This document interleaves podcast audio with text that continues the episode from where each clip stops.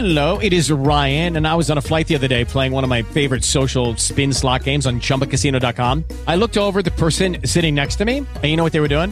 They were also playing Chumba Casino. Coincidence? I think not. Everybody's loving having fun with it. Chumba Casino is home to hundreds of casino style games that you can play for free anytime, anywhere, even at 30,000 feet. So sign up now at chumbacasino.com to claim your free welcome bonus. That's chumbacasino.com and live the Chumba life. No purchase necessary. VGW Group. Void were prohibited by law. See terms and conditions. 18 plus. Blog Talk Radio.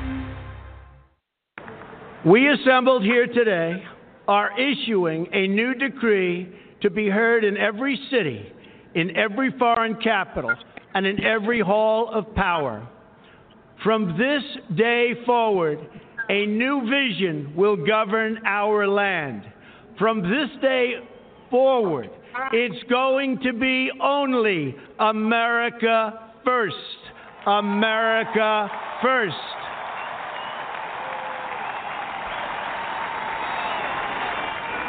Every decision on trade, on taxes, on immigration, on foreign affairs will be made to benefit American workers and American families. We must protect our borders from the ravages of other countries making our products, stealing our companies, and destroying our jobs.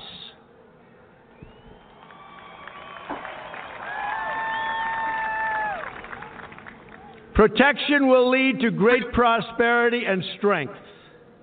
I will fight for you with every breath in my body, and I will never, ever let you down.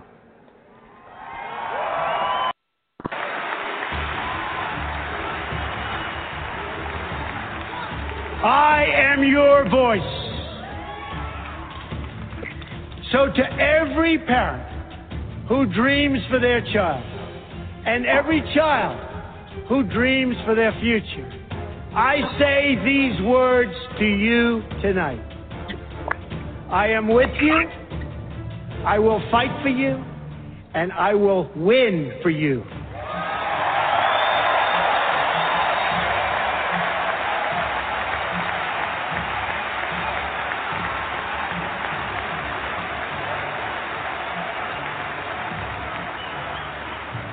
To all Americans tonight, in all of our cities and in all of our towns, I make this promise.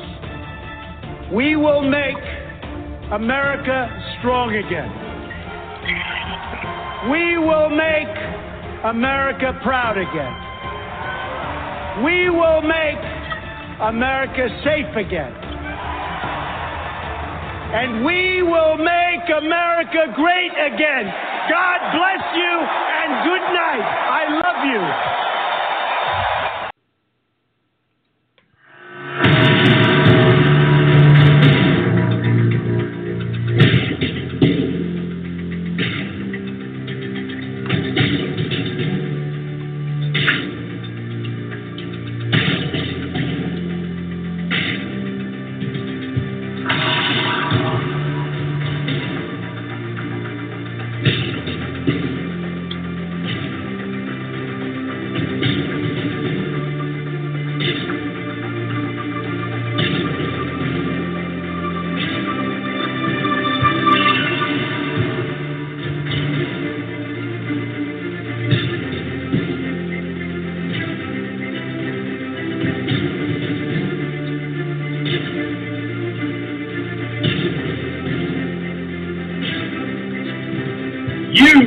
Entering the Rory Sauter Show, home of America's Man of the Hour and home of America's biggest Trump supporter.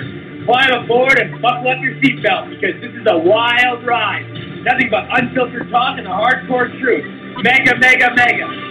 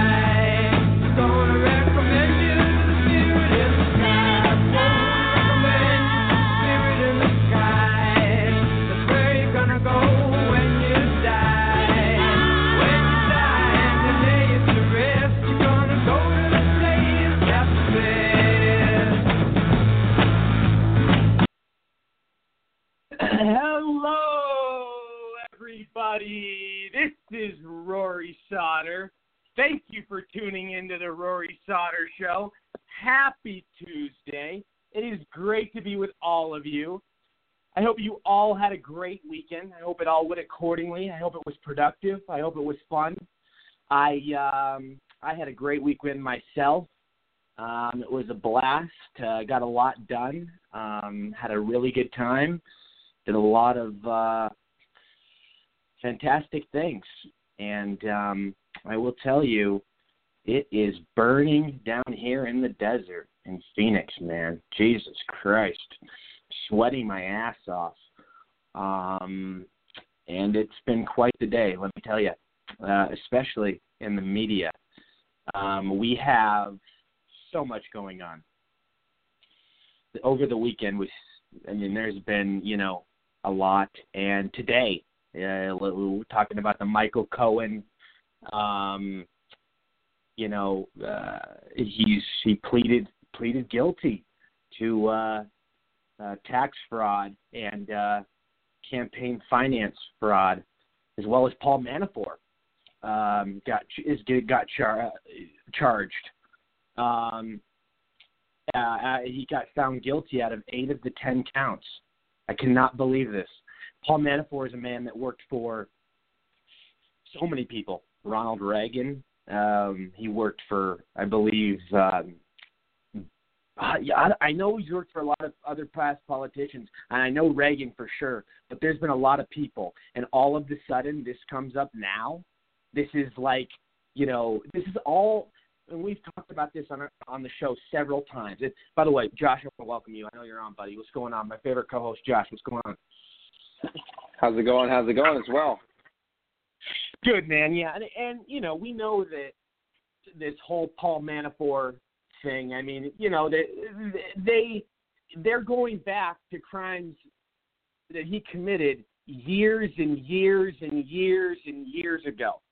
This whole uh, situation was just to get to Trump, just like I've said many times on my show. Um, and there's not there's there's no other uh, story or explanation to it. And the same thing with uh, Michael Cohen. Um, and you know the the campaign finance fraud that may worry me a little bit. The fact that he's getting charged with that tax fraud, I can understand that's his own business. But what what did he or did he not pay these women with campaign money? Because if he fucking did, this is a big problem. And I know Giuliani has denied his campaign money, but the fact that Michael Cohen is now getting charged, I don't. You know what? I am so. You know, Giuliani says one thing. You know, I, be, I believe a lot of what Giuliani says. Giuliani's a stand-up patriot. He always has been, and I and I like what I like what he's doing for uh, Trump's legal team. And I also want to say that um, you know, with with what Giuliani, you know, has has been around for many many many years. You know, he's a, a very very great attorney, and he knows this is a witch hunt. And the the campaign finance fraud um, charge at today, uh, I don't know how the hell where this is coming from. What are your thoughts, Josh? I mean, this is some scary shit. I, you know, I uh, was under the impression like I said, from Trump's attorney Giuliani and his other um, attorney Jay Sekulow uh, that this was not out of campaign money to pay these porn stars, uh, you know, to hush money uh, before uh, the campaign, you know, before the election, so nothing would uh, interfere with uh, Trump, um, you know, just his reputation. Uh, but what's your thoughts on this? Yeah, I mean, as of right now, we really you know, sadly, we really don't know much don't of the know. details we, involved. Um, no. So we're kind of in the dark at the moment. But um, you know, it basically we basically just have to see how this plays out. There's not, I mean, there's really not much else we can do at this point. It does, it does, you know, um, worry me a bit. It's putting, it's basically putting the whole administration in a precarious situation if you know um, he did end up doing something stupid with campaign money. Right, and and here's what I do want to say. And by the way, Gabe, I want to welcome you on the line. Gabe from Phoenix, how you doing, buddy? Hey, doing well. How are you? Good, man. Good to have you on. Um, but yeah, but Josh, I do want to say though, the campaign finance fraud charge. This is all. This was all part. I mean, this may be. You know, I've never trusted Michael Cohen from day one. I've never trusted that guy. I don't know why Trump ever let him come around. Michael Cohen has done a lot of shady business deals. He's done a lot of things that you know many would not approve of. Um, and this is, you know, this is very uh, scary. This is very scary because you know we hear all these different things. Uh, Michael Cohen, you know, said at one point that the money came out of his own personal pocket, uh, did not come out of campaign money. So out, out, out of Michael Cohen's pocket, and then Trump was going to, you know, reimburse him for it. But this is just, this is not, this is crazy. This is, I don't know what to believe. Is this, is Mueller trying to fuck with our heads, and is, is Mueller, you know, this, this, this whole witch hunt, or did they use campaign campaign money to pay off these two women that you know Trump slept with, these playmates, uh, you know, so they wouldn't uh, destroy his reputation before the election? ah, my God, it's scary. And the whole Paul Manafort thing, like I just said, um, the fact that they're going after Paul Manafort for crimes he committed all these years ago, when obviously it was visible. It's not like they they couldn't have found this stuff out and it was like this secret what, what Paul Manafort was doing. And he, you know, he gets charged all of a sudden because he's close to Trump.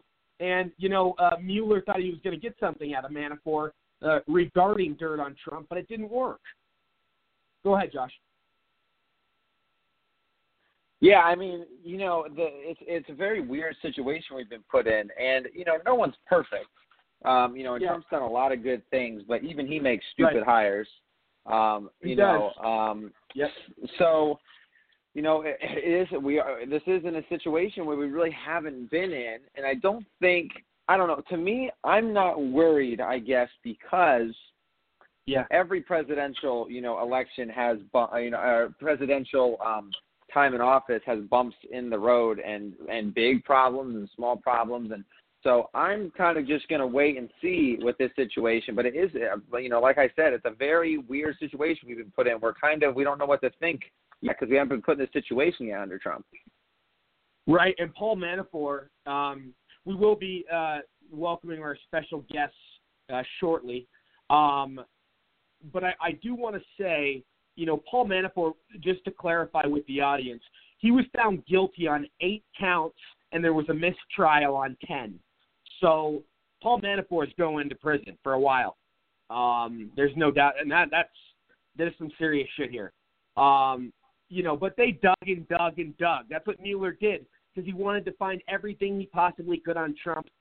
And, uh, you know, and with Cohen, Michael Cohen, I mean, Michael Cohen's facing probably four, three, four years in prison. He's cooperating, um, and he's taking a plea. But my question is, are there certain secrets that he's what what is he cooperating on with Mueller? You know, Cohen's cooperating with investigators and and Mueller. Uh, you know, this this talking to Mueller just in general, and Mueller could be trying to set up uh, you know, Michael Cohen or have Michael Cohen make something up. There's all these different tactics. Uh, Mueller is a is a as a crook. He's a a dirty swamp creature, and, and I'll tell you. Um, but I do want to uh, play a clip on uh, Trump's thoughts on Manafort uh, on what happened in court today. Um, and actually, first of all, let's let's play this clip real quick, and then we'll get Trump's thoughts. I apologize. Peter Doocy has more now of what's coming out of that room behind him there, uh, where uh, we have at least one guilty count. Peter, what can you tell us? Neil, the jury came and said that they had verdicts on eight of the 18 charges, and on count number one, the jury has reached a unanimous decision that Paul Manafort is guilty of filing fake tax returns. I've actually just I'm getting handed a sheet that has the word guilty on it five times. We got count one, two, three, four, and five dealing with filing fake tax returns in 2010, 2011, 2012, 2013, and 2014. And Paul Manafort has been found guilty by the jury on all five of those counts. It sounds like outside the court, there's just one person cheering. I couldn't tell what it was. Um, so, five of eight so far are guilty for the Manafort team, and we expect to have the next few charges any minute. We also expect to find out what's going to happen, what the judge wants to do with these 10 charges that the jurors say they could not reach a unanimous decision on during their four days of deliberation. Neil? All right, Peter, thank you very much. And again, just to sort this out, we are talking about Paul Manafort. This is in Alexandria, Virginia. Uh, this is a separate look about the 18 counts that were originally facing him on this wave of uh, prosecution against the former campaign manager for Donald Trump. Um, and again, very, very early on in the process, but at least five guilty counts. Separately, the Michael Cohen situation in Manhattan, of course, the president's uh, personal lawyer who has pled guilty to campaign violations, financial fraud, all of which could land him in the slammer for up to five years. Um, so, Robert, you're hearing all of this and more to the Manafort situation. Your thoughts? On the Manafort situation, we have yet to hear about three remaining of the of the eight counts, but looks like five guilty verdicts. I'm, I'm imagining the other three are likely to be guilty as well. Who knows? But right. we'll, we'll, find out.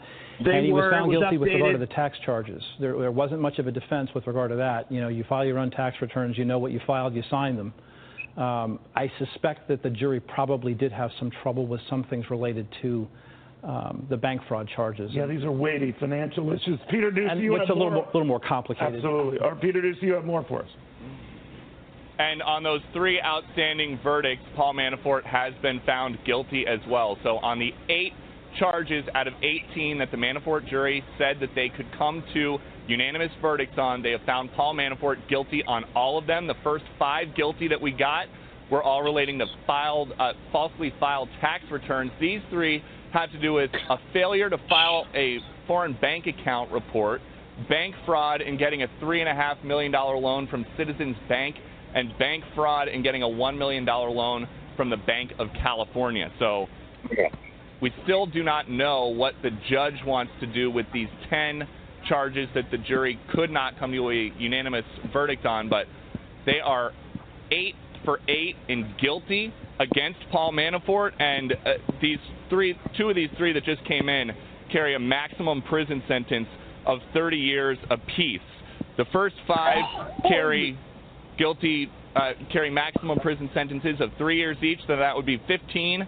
One of them carries five, so that gets to 20, and then two 30-year sentences, so we are up to 80 years maximum in prison if my mental math is correct. Jesus, good Lord. And here is Trump's thoughts on Manafort uh, and the guilty verdict. I feel very sad about that. Uh, it doesn't involve me, but I still feel, uh, you know, it's a very sad thing that happened. This has nothing to do with Russian collusion. This started as Russian collusion. This has absolutely nothing to do. This is a witch hunt and it's a disgrace. This has nothing to do with what they started out looking for Russians involved in our campaign. There were none. I feel very badly for Paul Manafort. Again, he worked for Bob Dole. He worked for Ronald Reagan. He worked for many, many people. And uh, this is the way it ends up. And it was not the original mission, believe me. It was, uh, it was something very much different. So had nothing to do with Russian collusion. We continue the witch hunt. Thank you very much.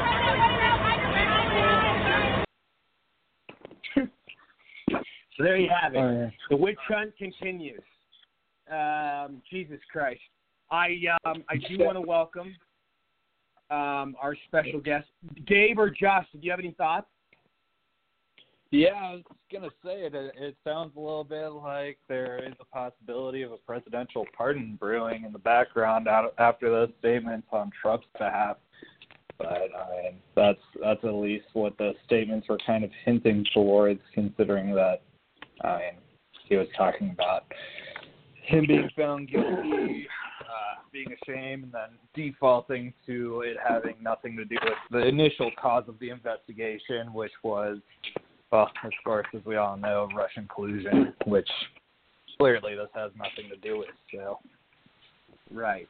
I mean, it's and they're they're two years they're two years into this investigation, and there's not one there's not there's no sufficient evidence, and there's not one sign or any sort of you know uh, legitimate uh, evidence at all of Russia collusion. I mean, this is a witch hunt.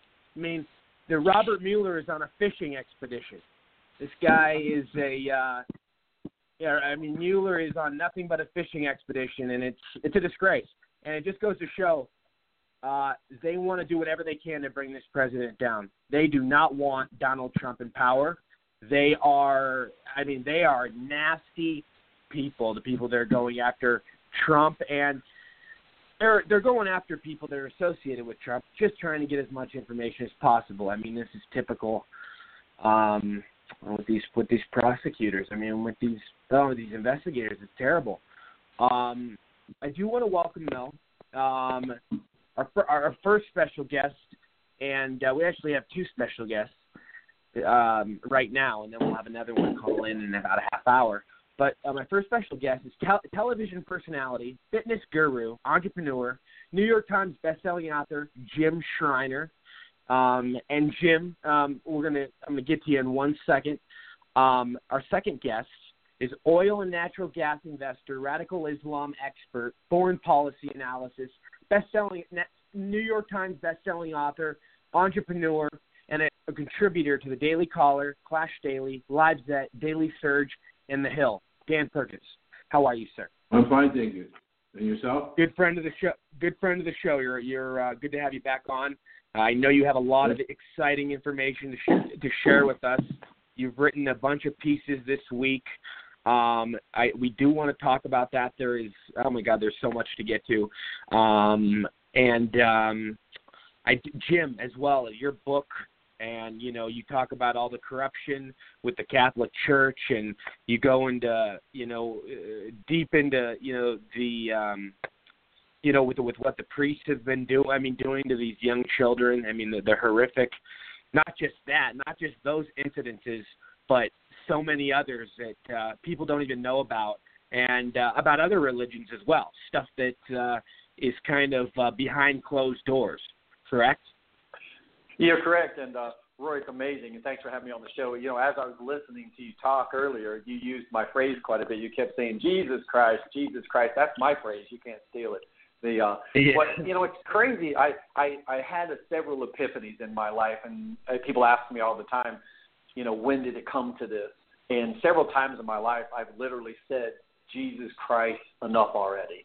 And a couple of those epiphanies we'll talk about in a little bit, but one of those was again just happened the other day when this news hit where these kids were being molested by the churches again. I just threw my hands up and i said it in the book. The book is called jesus christ enough already i actually talked about this very specific point that somebody needs to step in. They should have stepped in years ago. This is literally an epidemic and has done more harm to humanity than cancer. And I, I jokingly, or I didn't jokingly, on one of the interviews I did this morning, I told the host, who happened to be, a, a, I think, a Baptist minister, and I said, we need to step in and just shut the system down. Just shut it down. And he goes, you can't shut the Catholic priest down. I said, why can't you?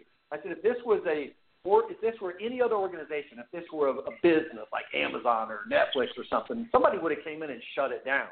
We need to shut it down. And he said, Jim, they're not going to shut it down. So what's your next move? I said, all right, the next move is very simple. They needed, these priests need a chaperone. Everywhere they go, they need a chaperone. You know, if I go to my doctor, guess what? I can't even walk in my doctor's office without the doctor having an assistant, a chaperone. They're not even, now we're talking about a physician. Physicians have never been accused of such horrendous crimes, but they can't even be alone with their patient. They have to have an advocate. Well, I say we assign an advocate to these priests so that 24 7 they can never be alone with anyone, especially a child. And the and this host says, Well, what about confession? That's uh, you know, that's between them and God. I said, what are you more concerned about?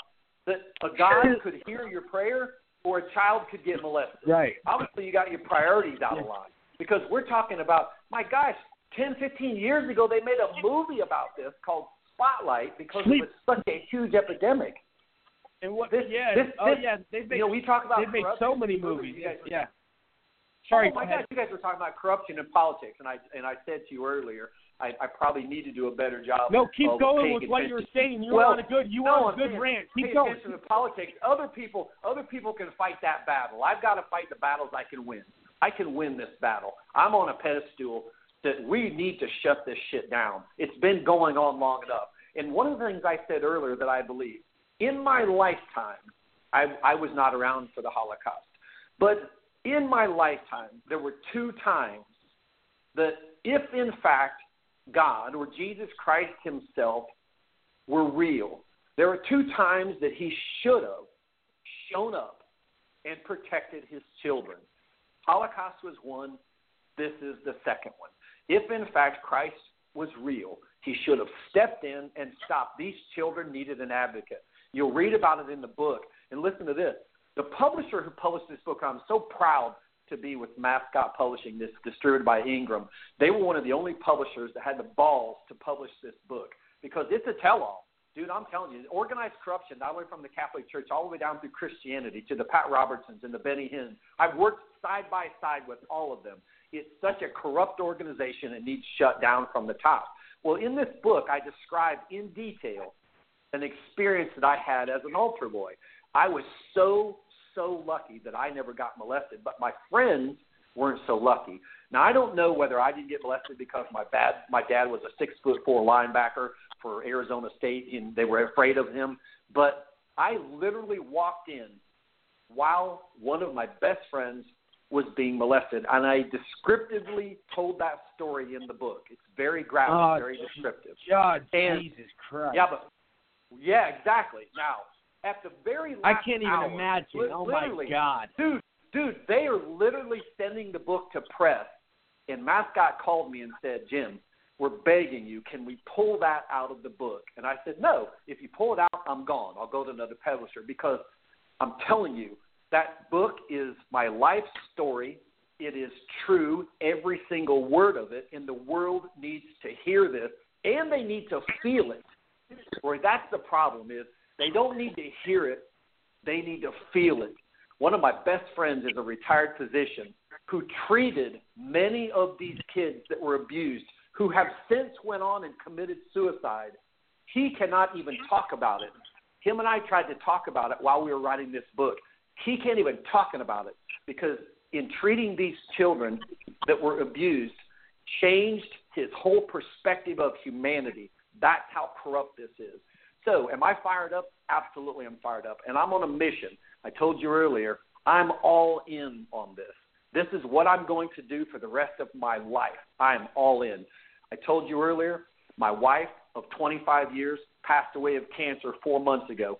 Her and I's dying wish, this was our autobiography, and I gave her my word that I would see this thing through. She she made me promise that this would be the last thing that I leave on planet Earth, and I'm in this. I sold my beach house. I'm living in an RV, traveling the country, promoting my book, Jesus Christ Enough Already. Enough is enough. We need to stand up and shut down this shit. Wow, wow, wow!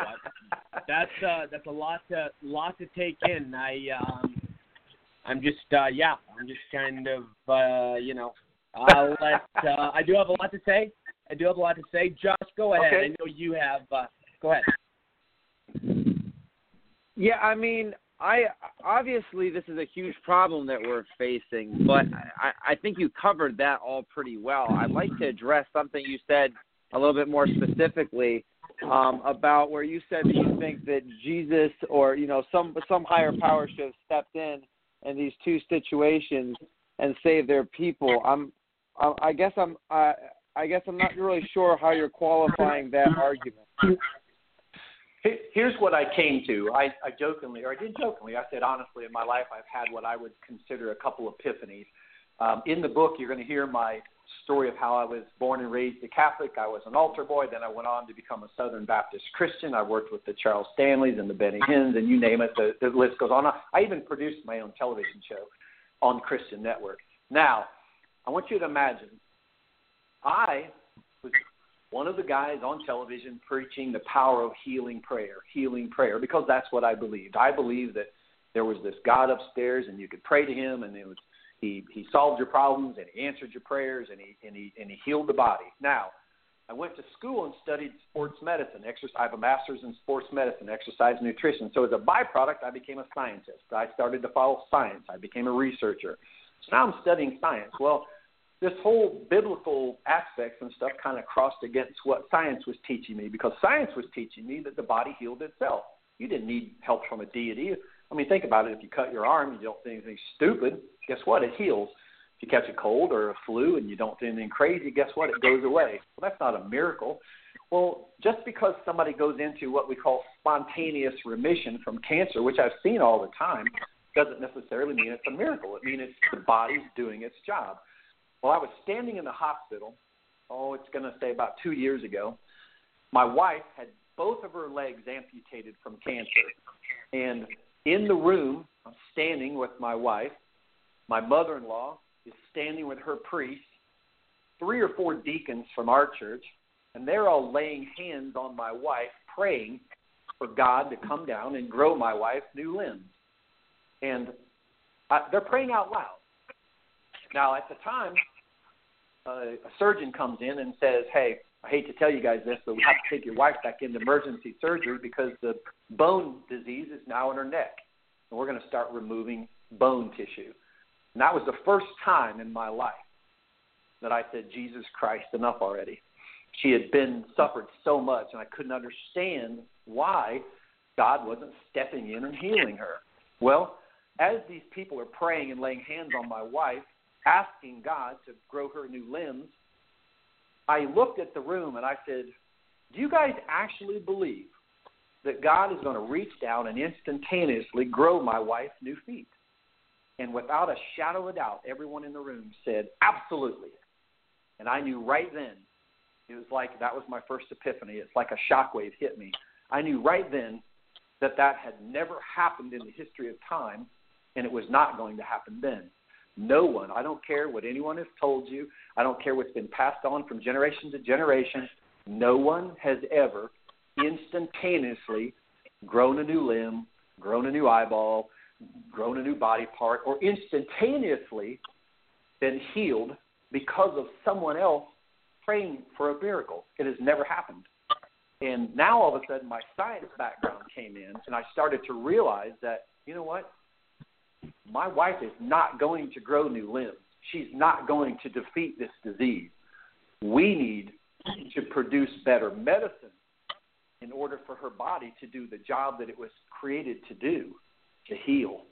Because now all of a sudden my 40 year experiences of being in the Christian church came crashing in and told me, you know what?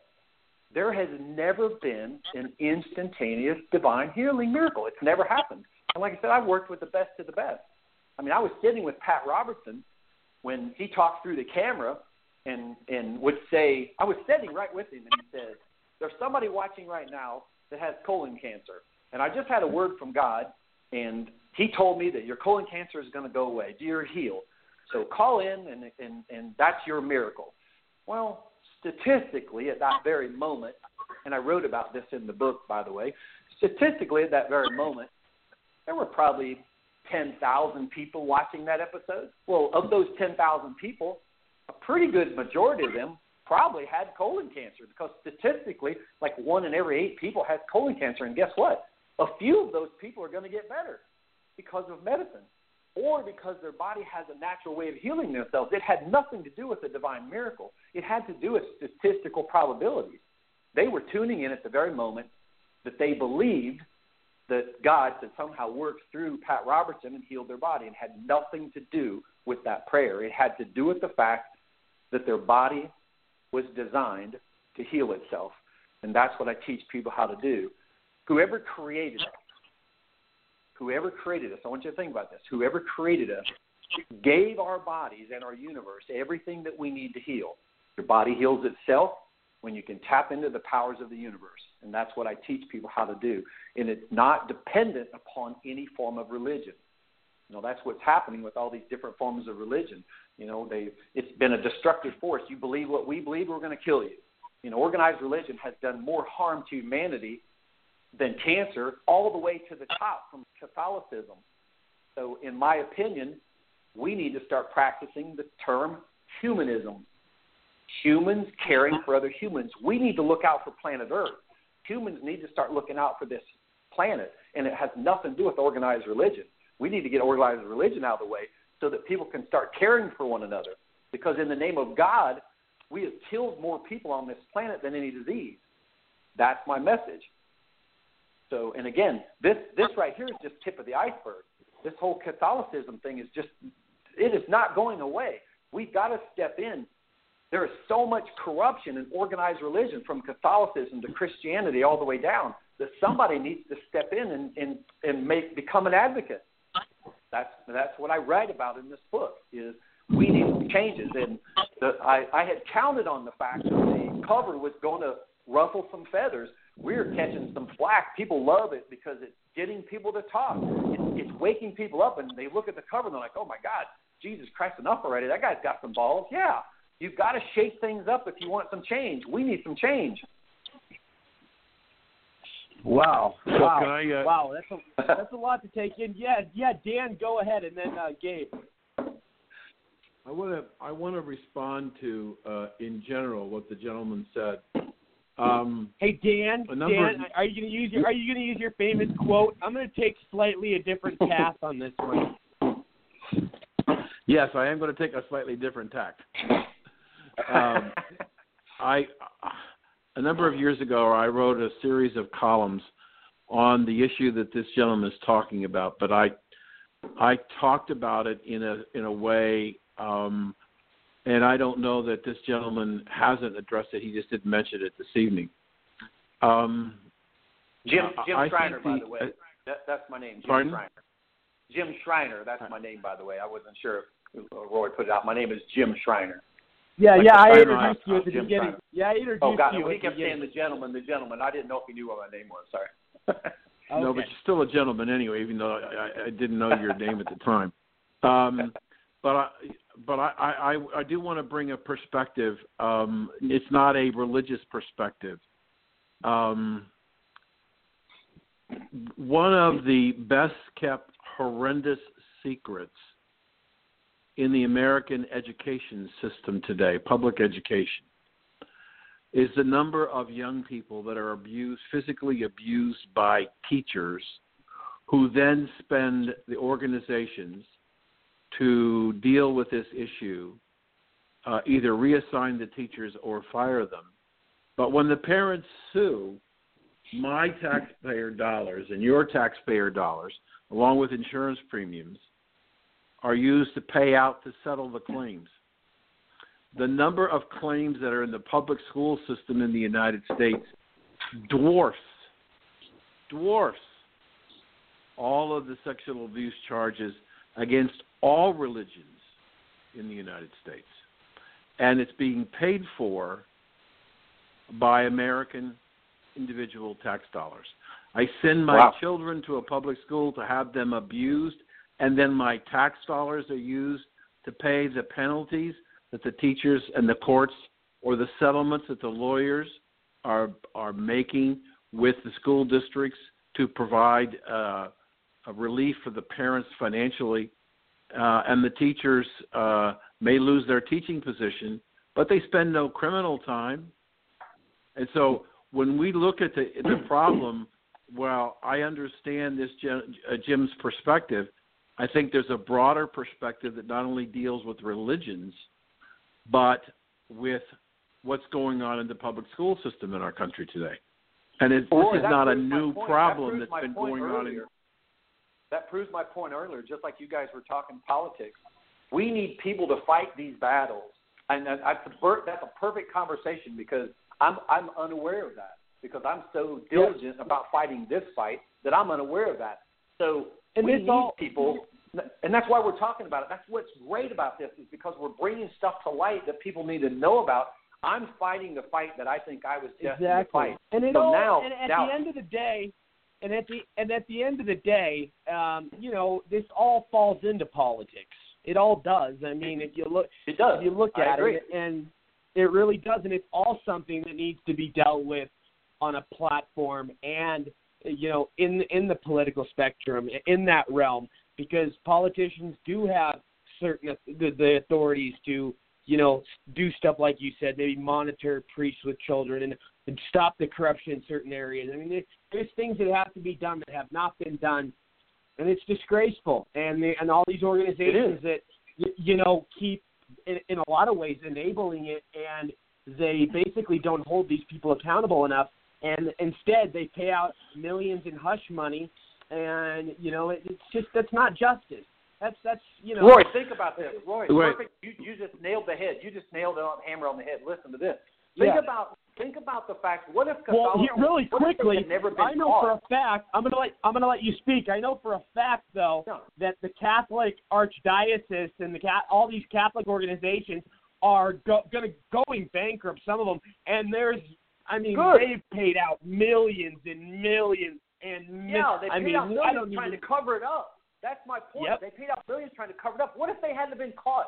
They've been shuffling papers and shuffling people around and paying millions, even billions of dollars to cover this up. Now they got caught with their hand in the cookie jar, and the bishops and the popes are coming out. Oh, we're sorry, we're sorry. Bullshit. They've been done nothing but try to hide this and conceal it, shuffle priests around. And like I said, if you go back and watch the movie Spotlight, this has been an epidemic that has been going on across the world, not just here in the United States, across the world. And they've done nothing and we all but hide it. we all us. know why. We all know why they they hide it. They don't want to ruin their image. They want people to still think you know Oh my God. the same way about them. You know the traditional values, which you know I I I'll say it. I mean I was born and raised Catholic. I went to Catholic school. Um, you know I but I do know there's a lot of corruption in my religion. I am no I am not ashamed to admit it at all. Um, and I think there's a corruption in a lot of religions. And you know, people people don't look at it, you know, deep enough. I mean, there's so much, um, and what, what we could also get into in this into this as well, but it's another kind of discussion. But it, it goes it's same as re- it goes into the religion factor is the way we um, in the political realm, especially on the left, the Democrats, how they coddle and and um, these mu- these Muslims, uh, these terrorists, because they don't want to hurt their feelings. They won't tell Right, the facts. They don't. They don't. They you know they're they're too politically correct. It's disgraceful. Yeah, but Well, I got. I have to go. I have Yeah, to go go back. I have to. I, I'm sorry. I Go, have to go ahead, interrupt you, go Dan. back. Dan, and then I'm I'm The- definitely again- going to get to you, Dave, and then I know Josh, you have something to say. Go ahead, Dan. I just, I, I just, I just, I, I think that that I, I have to make this point. If I look at the number of priests in the United States and the number of parishes that are in the United States, and I look at the number of classroom teachers and the tens of millions of children that are in these classrooms, to to focus all of our attention or focus most of the attention on on Catholics, Christians, Jews, Muslims, whatever, and not address the billions of dollars and the much greater number of children that are being abused in the public school system and it's being covered up and it's not being reported it's it's I'm I'm I'm just very concerned that we we should be dealing with the issue of child abuse I'm I'm not sure. Well, I'm not sure. across- that- I would across yeah, the but country, I'm not just in system- one I'm not trying to. I'm not trying to say Real that quick, he doesn't real have quick, a I valid want to point. cut in. Hey guys, have a valid point. guys, I want to cut in real quick on this, real quick. It's not so much the public school system; it's all the school systems. It's the private Right. schools, it's the charter schools. It's I mean, we see all these teachers sleeping with their students. I mean, that's a form Yep. of abuse. That's pedophilia. So it's not just physical abuse of where the the teachers are beating the kids up. It's you know, it's the sex. It's the even teachers doing drugs with students that are underage. I mean, so it all you know, it's it's it's in the whole school system. Period. And uh, It's so- all corrupt. Go ahead. I didn't mean all to. corruption. yeah. I'm just saying that I had a personal attachment to this one. I have a very personal attachment to this one. So I'm the one that chose this. This battle chose me. So I'm so thankful that he stood up and made a valid point because now I'm hopeful we'll find somebody to fight that battle. I'm I'm fighting this battle. I also want to raise Yeah. a couple different points on this note. I mean, a lot of Yeah, it ahead, kind of just boils down. A lot of it boils down to the same fundamentals of uh, how do we strengthen down and double down on the enforcement against child abuse. And I mean, like Dan was bringing up previously, like a lot of these settlements end up coming out of tax dollars. Uh, a lot of these Yeah. church uh, churches end up paying up uh, paying up significant sums out of tax dollars, but on top of that, out of money that they've raised that have also haven't been taxed. So the the overall focus that kind of I feel like we should be shifting towards is kind of noticing that what we see is the same commonality that you see a lot of in the criminal defense field, where all of these criminal defendants aren't really noticing or paying attention, thinking ahead as far as the crimes that they're committing, and they're just doing damage control after the damage is already done.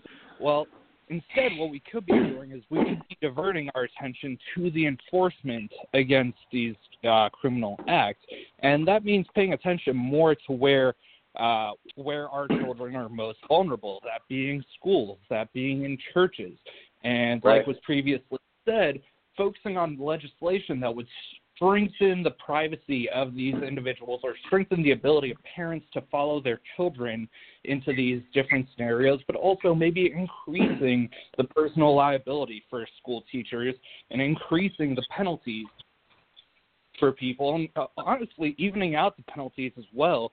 I mean, we were talking about this earlier while we were on this subject, uh, where if you look at the penalties that are imposed on female teachers versus male teachers that commit these heinous acts, then all of a sudden it's taken lightly. If you look at the male teachers, then they're hit with years and years behind bars. If we can actually level out that playing field and make sure that there isn't that discrepancy between genders and between how someone is abused, as long as someone actually faces a serious penalty for a serious offense, regardless of what gender they happen to be, what setting it may be.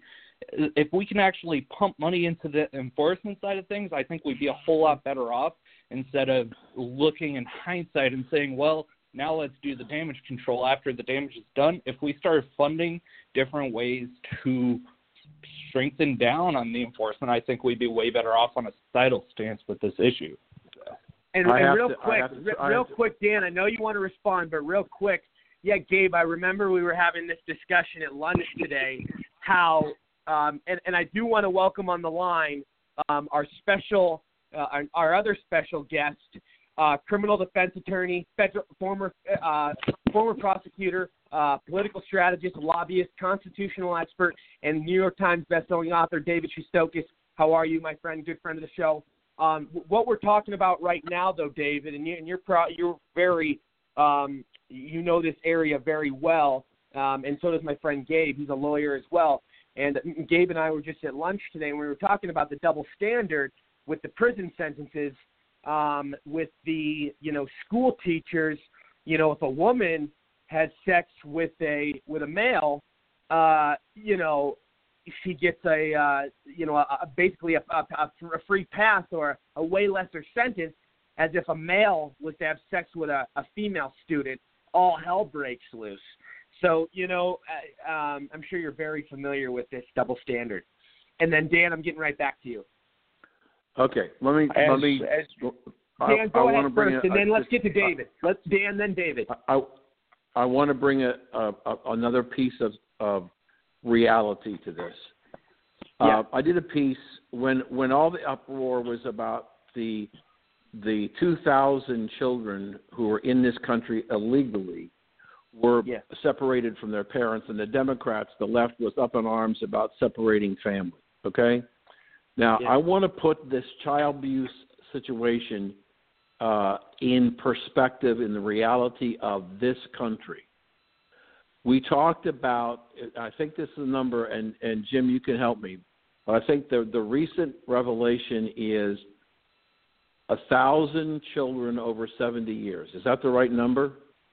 Just that's a Jesus low number, but that that's Okay, that, that's it's a not lo- even but close. it's- Go ahead. That's Say that- it again, that's Dan. number that I've I have heard that the number that that this particular issue with the Catholic Church was approximately a thousand children in seventy years.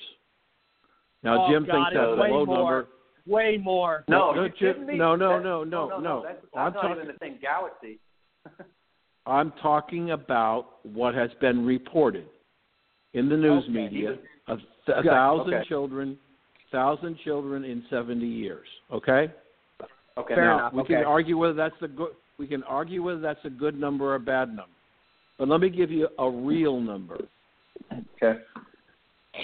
Child Protective Services and the police department last year took 385,000 children out of their homes because of physical or sexual abuse in this country.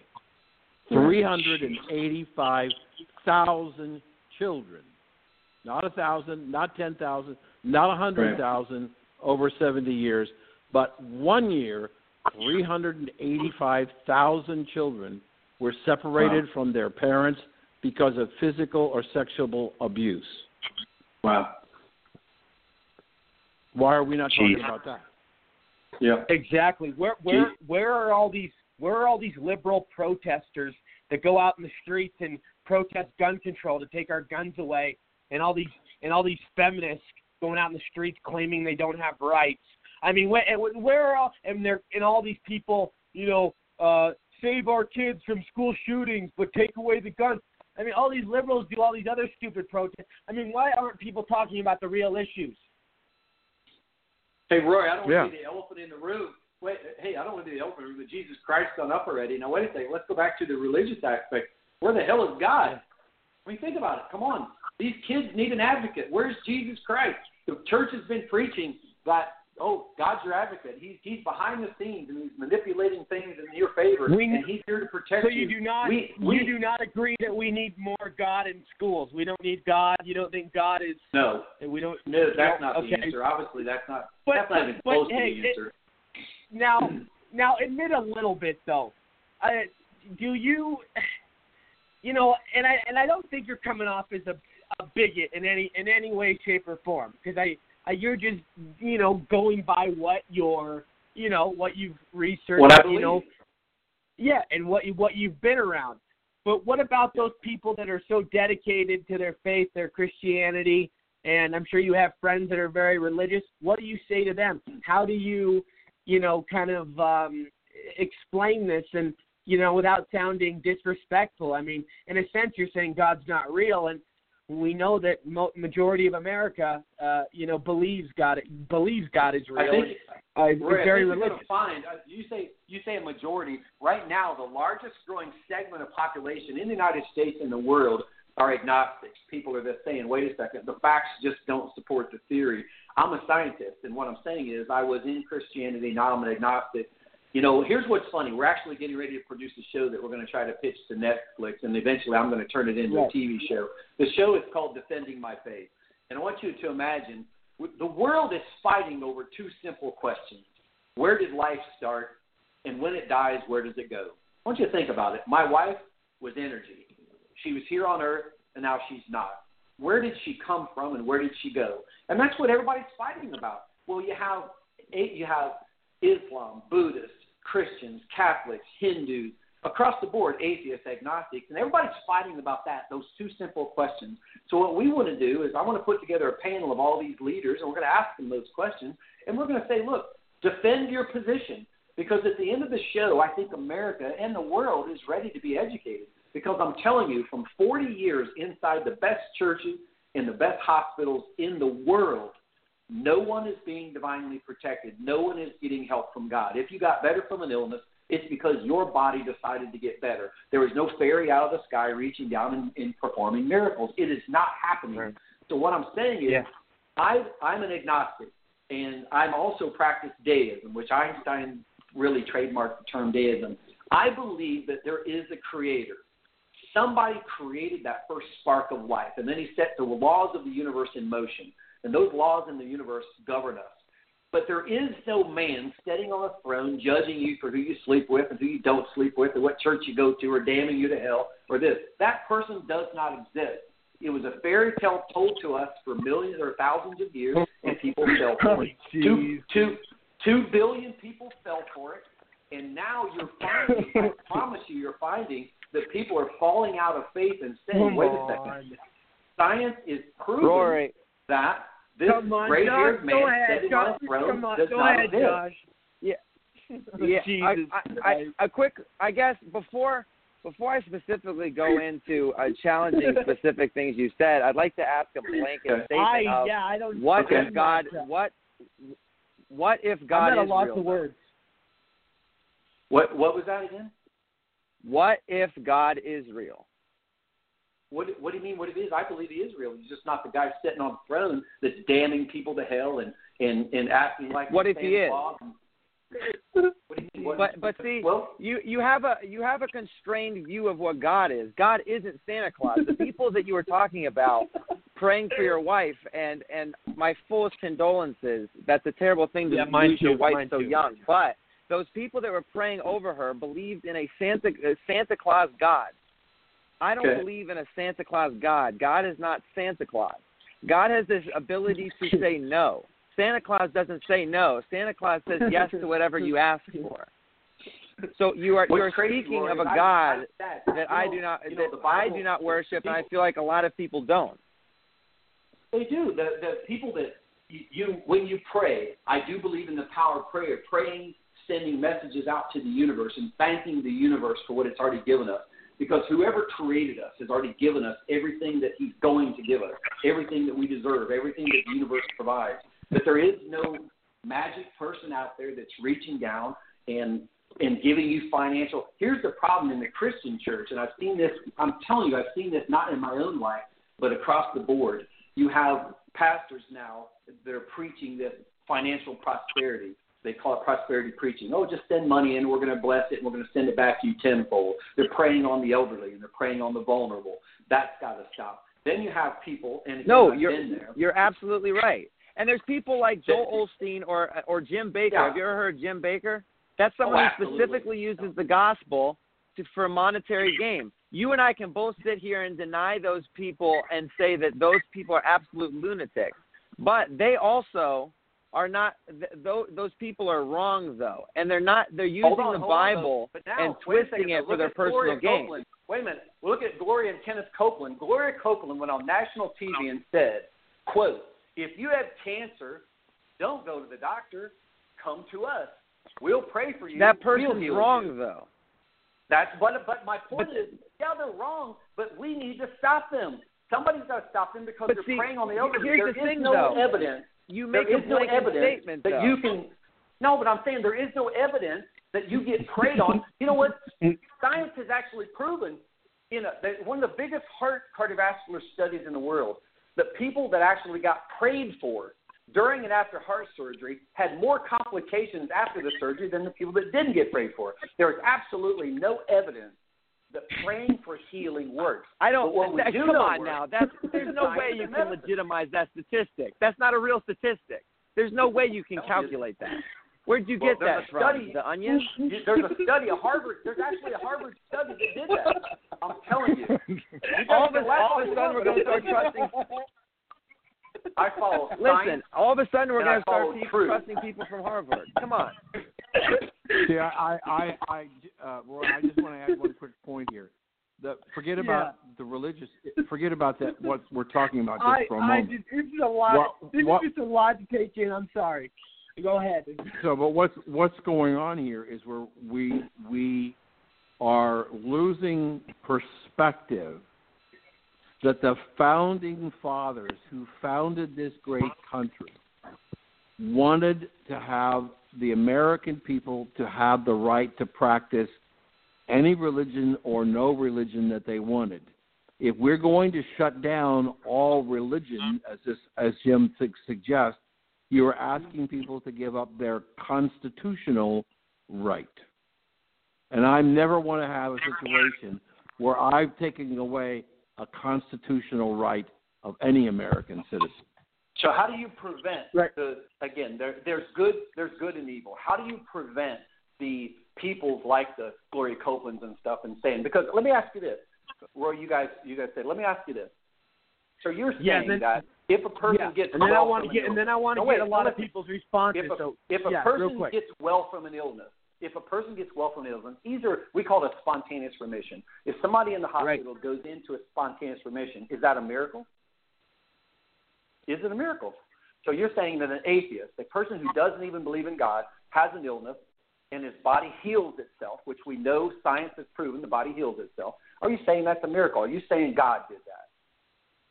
What I'm saying is I I, I can't I can't I I believe I, I I believe to each their own. I believe I you know here here's here's I, the wait, you're exactly right. As long as your belief doesn't interfere with my belief. But currently, religion is slowing down medicine. Catholic is a perfect example. Religion is not allowing medicine to use stem cell research because they So- believe that these stem cells have souls. So now they're so let they're me let me get this straight. the No, wait, hold on. medicine. Let me let me get this straight. What you what you were trying to say earlier, and I, no, I, no, I no, no, no, no, no, no. That was a that was a that was a complete misstatement. There's no belief about stem cells having souls. That that that was just an incredible misstatement. It was in terms of the source and the harvesting of stem cells that was at issue, and in fact, the issue had to do with harvesting stem cells from aborted fetuses in which case there was a moral belief that the abortion was wrong and the source of the stem cells was wrong. Had nothing to do with stem cells having souls. That's that's Didn't just, the that's Catholic just. Church try to And and- because and they the- believed that that was a human David, life? David Shestokas, everybody. No, no, no, no, no, no, no. Not not regarding the stem. c- It's the it was the source. It was in fact it was the idea of like using baby parts from a, an aborted fetus. It's the abortion itself it. that there's an objection to. There's no objection to stem cells per se. Okay, so uh, that's that's not the issue. And uh, so, in fact, uh, utilize, utilization, they, they've discovered adult stem cells that are utilized for research, and there's no objection to that situation. So to say somebody believes that stem cells have souls is just a complete misrepresentation of anybody's belief in the whole entire world. Apparently, to make somebody sound silly when uh, you're trying to make a point. Attacking I- I- appreciate that. Like I an said, I learned that that doesn't from a couple of exist. I, that I do. did, Hey, so- hey, hey, hey, hey, hey, hey, hey, hey, hey. I do Yeah. want to chip in real quick. Okay. So let let me get this straight, Jim. Yep. A couple things I want to ask you and kind of pinpoint this, and then I then I rest my case. Um, let's let's let's go over one thing. Are you saying for one one of the reasons you gave earlier in the show, Jesus Christ is not real, and, and you know if he was and God was real, this person, they would have stopped the, all these kids from getting sexually abused. Am I correct on that statement? Correct. Correct. if God, okay, so I'm correct with that statement. uh, Okay, if God and Jesus Christ was not real, I mean, if if God and Jesus Christ were real, then they would have cured my wife's cancer. That is one of the statements you made earlier in the show. Correct. No, I don't think I said that. I said when what I uh, when they were praying that she would miraculously grow new feet. The church had been teaching, and I was taught that as a Catholic. And I, I'm telling you, I've been on so many of these telethons where where evangelists were swearing on a stack of Bibles that they were growing new limbs in other countries. People were growing eyeballs and ears and new limbs and that, all these different miraculous healings. And what I'm saying is that those Okay. stories were passed down from generation to generation. There has never been, I want you to think about this, there has never been an instantaneous, on command healing miracle in the history of time. It has never happened. And if somebody says it, they're a bold faced liar. And what's interesting is that, wait a minute, let me finish. It's interesting is the church, I was a part of it for 40 years.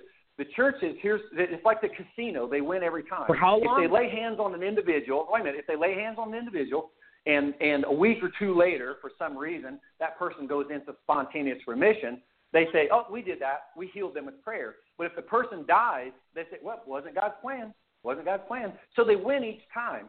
They win on the cases where they supposedly healed the person, but when the person didn't get healed, they say, "Oh, well, it wasn't God's plan." Now, wait a second. If you believe the Bible, never in the Bible was there an instance where someone was getting prayed a miracle on by whether it was Jesus or one of his disciples. Never once did they lay hands on somebody and say, "Oh, I can't heal you because it's not God's Jim- plan." Jim- They either could hey, heal Jim- you or they couldn't heal you. Jim, you, you you are talking an awful lot. I do have a couple more questions for you, and and I Oh, go do I do, and we have to move. We have to sw- switch topics, but um, We let may have me to do ask another you: show. Do you believe what? We may have to do another show. Yeah, you'll stay on. You're fine, but we have to shift topics in a second. No, go ahead. Go couple ahead. questions. Do you believe in the Bible? Uh, no.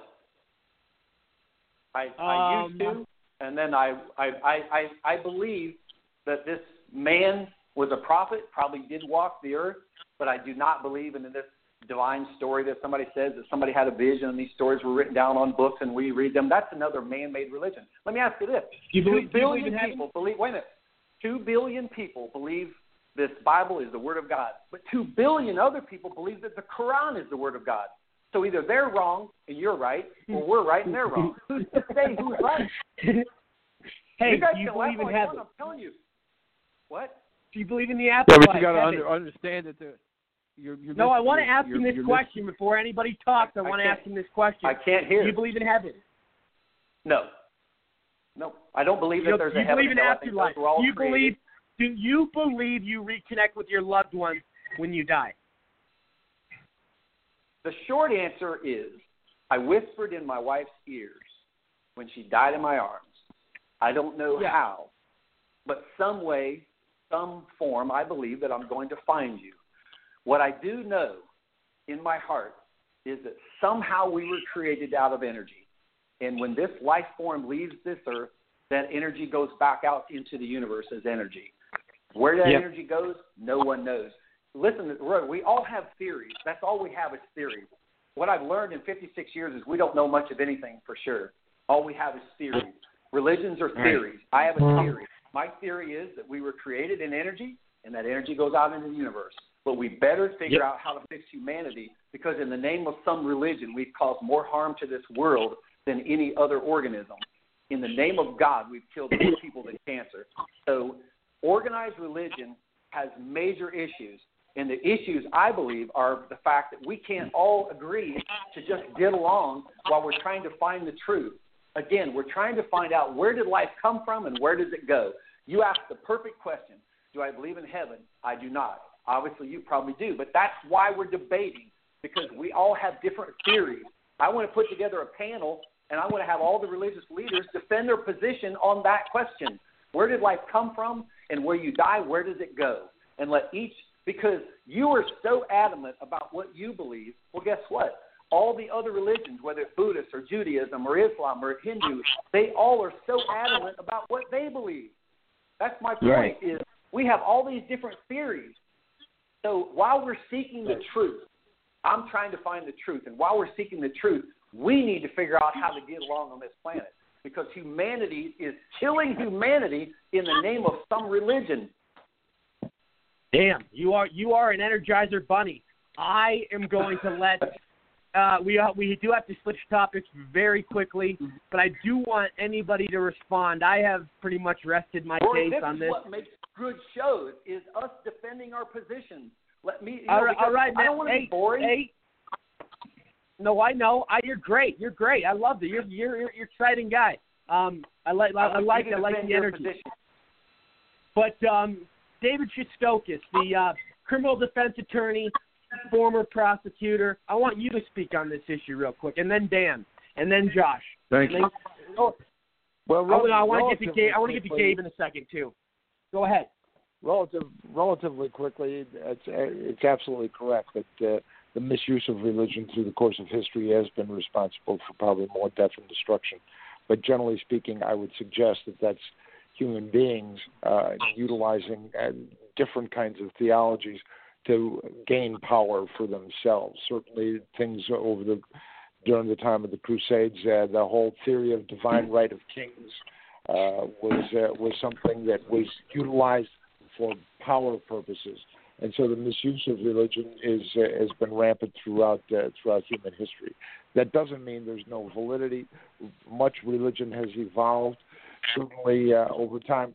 One of the one one of the problems we have with radical Islam these days probably is is it's 600 years behind in evolution compared to Christianity.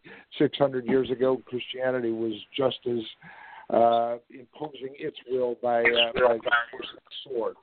And so there's there's there's there's certainly an element of truth to that. On the other hand, it's people are able to take advantage of people trying to seek the answer to those questions. And uh, you know, the fact is is that that's true that nobody knows. But to say that there's never been a spontaneous uh, healing through the course of all of human history is an impossible statement to make. I said that's an impossible statement to I make said in on command. to say that I said on never, command. No one has ever say- touched never, nevertheless, it's and- it's impossible. and on command. No, you can't you, you can't speak in absolutes. It's an absolute statement to say never on command because it because it, that's a, a, something that's also unknowable. It's just as unknowable as the other issues that you raised. So to Wait a second, unknowable. If a person doesn't have a limb and you lay a hand on them and Jesus Christ grows that person a limb, you see it right there. That's undeniable. And I'm telling you that's never happened, even though the church professes it every day. That has never happened. It would be real easy. Oh, let's put the cameras together. We'll bring in all the faith healers. I'll bring in a three camera shoot. We'll bring in a kid that's missing a toe. And I'll say, look, bring in the best faith healers you got. Command No, all, God all, to throw all this you've, kid all you've proven is that all you've proven is that it didn't happen at that moment. You said never. You can never. You can't defend never. All you've proven is it didn't happen at that moment. It's an impossible. I it's an definitely- impossible statement to defend. I've I got definitely you. seen I a see your position. I'm saying that for somebody to say that they're performing an and have them instantaneous be able to miracle has never. ha- It's not happening. Somebody somebody can't grow a new limb because somebody else is praying about it. It's not going to happen. Doesn't have to be a new limb. It, it can be uh, there, any any number of things are possible. All There, there has been. All right, all right, all right, all right. We gotta, we gotta, we gotta move. I, I want to get. Thought. We gotta, we gotta. We gotta keep, you know, moving to different topics. We got a lot to talk about tonight. Hey, Roy, wait, wait, wait, wait. I got one question for you, Roy. I got one question. You asked me two. I got No, one. man, come on, man. You no, one question. Jim, you've been talking the whole show. What? Do you believe the Earth is only six thousand years old? One question. One question. Do you believe the Earth is only six thousand years old? I, I, dude, that's a whole discuss, another discussion. No, no, Dave, no. Go ahead. Simple any, question. Uh, simple Dave, question. you have any Yes or thoughts no? on Do you this? believe it? Is, Gabe, you have any thoughts Earth on this? six thousand years old? Any thoughts on which which part are we discussing I just, here? dude, I, religion? dude, I can't handle that guy. I had to get rid of him. I can't handle that guy. Gabe, go ahead though. Can I can I just make Roy? Can I just make one statement and then um, we- we're done with this? Yeah. Yeah. What what what we're not talking about is we're not talking about the inhumanity of man. We're not Yeah. talking about in this in this Exactly. country. You talk you talk about the Holocaust. We're not you're not nobody's talking about what are we doing about the fact that this country made it legal to kill 65 million children through abortion. Exactly. That, Now- you want to talk about on. a thousand ch- thousand children that have been abused, and we killed 65 million of our own by our choice? What value do we place on life as a nation that we're willing to to destroy 65 million children, innocent children who have a heartbeat and are life, and we're concerned about not that we shouldn't be concerned about a thousand or ten thousand or a hundred thousand or a million that might have been abused or three hundred and eighty-five thousand that might have been taken out of their home last year. But sixty-five million lives have been destroyed not in the name of religion, but the name Actually, of secular men. Where, It's the where did result of the the rejection of 65 religion. million? Out of curiosity, You know, where I did would- you get that figure? Sixty-five. Where do I get the figure? Where- yeah, sixty-five million. Where is that? Is that United to States date? Department of Health or- The United, United States Department of Health, which tracks the number of abortions committed in the United States on a yearly basis from all the states. They keep track You're of how saying many there- abortions are performed. You're saying there were sixty-five million abortions last year? No, I said there's 65 No. million abortions have been have happened since 1973. we had Roe versus Wade made it legal.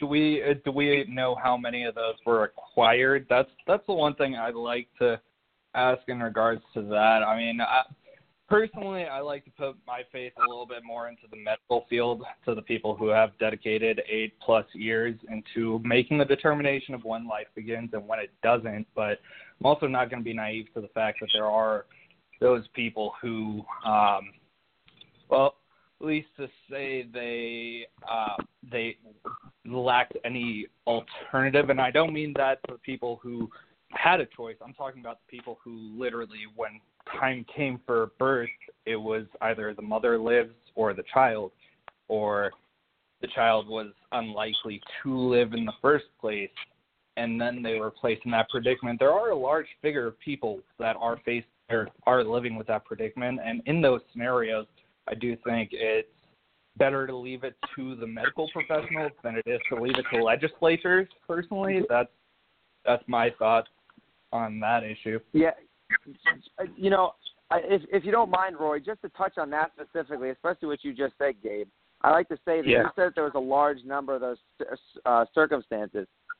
Per the majority of people that have pregnancies every year, um, the number is very, very. It's below five percent. It could be below one percent, where the baby and the there's complications where the baby and the mother, where there's a choice that has to be made between either one of them. That's that is a very minute number that happens, and this is coming from. I, you know, I'm I'm a lobbyist for the most pro-life bill uh, in in uh, the House of Representatives right now. The uh, the Heartbeat Bill is the most co-sponsored pro-life bill. I, I've gone over these statistics before. This isn't. That's a very very very small number compared to the majority of pregnancies. Um, so I, I would challenge that number. That I, that's that's not a real statistic. What what Well, statistic is not a real statistic? He didn't give a statistic on that, but he was just talking about the problem. Yeah, And not obviously- statistic, but the, the and- blank the blank statement. I mean, yeah, not- I, I, not- I, th- I think the Department of the Department of Health and Human Services for is now saying that one out of every four pregnancies in the United States is terminated each year with abortion. I don't- Jesus. Go ahead, Gabe. Yeah, I'm. Um, I'm doing a little bit of my own due diligence right now. So, So we're going to move on, Roy. Yeah, we do. Yeah, David, um, David, I want you to speak on this real quick. I know you have something to say. Go ahead. Well, they, the the point the point that he was making that there are, certainly there are circumstances where there's issues of eclampsia and preeclampsia and those kinds of circumstances where finishing the pregnancy at the end uh, is uh, is a question of whether the mother lives or whether the child lives. Occasionally that and sometimes that happens. Sometimes it happens. Uh, as a result of an accident that takes place during the course of the pregnancy, things like that. But as uh, as you other guests pointed out, that's not that's not the that that is the rare occasion, and and in almost every circumstance, every state, uh, there there would be a provision. There is a provision for saving the life and uh, for saving the life of the mother or allowing the uh, medical professionals to make that decision when it comes down to that particular circumstance. That's always been a uh, a legal uh, a legal accepted uh, situation when it becomes the life or health of the mother or the child that uh, those decisions have to be made. It's the issue of essentially elective abortions, abortions of convenience, abortions of, of for in lieu of birth control, which uh, when you talk about a circumstance where there's one in four uh, pregnancies terminated by abortion, what does that mean? That means abortion is being utilized in lieu of birth control, and which for these days there's hardly any excuse for not being able to uh, control those matters. So uh, the fact is, is uh, uh, you have another guest talking about the heartbeat bill. I'm sure the heartbeat bill has provisions for the life and safety of uh, of the two parties involved, and it is two parties. There's there's no question about that. There's a as far as I'm concerned, from a legal standpoint, the, the 14th Amendment refers to persons, and we uh, obviously we charge people if uh, if there's somebody that fires a bullet, and the bullet goes through uh, goes through a fetus, that individual is charged with murder. They're, that Right. individual, consequently, you're, they've been charged with taking a human life. Uh, Right. So to uh, to change it uh, to allow the law to change based on who takes the human life doesn't make any sense. Uh, it's uh, morally incompatible. uh, and so it, we have we have laws that prevent other people from taking that human life. So why? So it's recognized as a as a person for that standpoint should be protected under the uh, Fourteenth Amendment, requiring equal protection of the law and due process of law. Right, absolutely, and uh, you know, you're you know you're an attorney and, and you're a former prosecutor. You know these things, and um, you know I, I do want to um, I want to shift topics. Uh, we do have a lot to talk about. Um, first of all, uh, President Trump delivered a great speech in uh, Charleston, West Virginia tonight. Want to give him praise for that.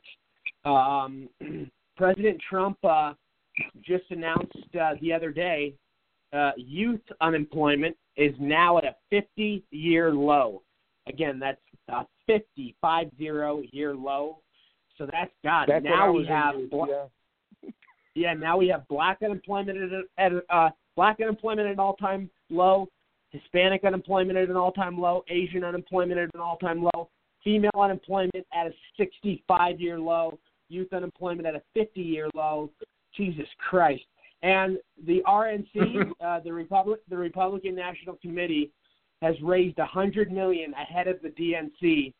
Uh, another record-breaking month of fundraising, and that's so pivotal going into the midterms. And um, we all another positive thing with the economy right now: twenty times as many U.S. jobs have been created created from Trump's tariffs rather than jobs lost.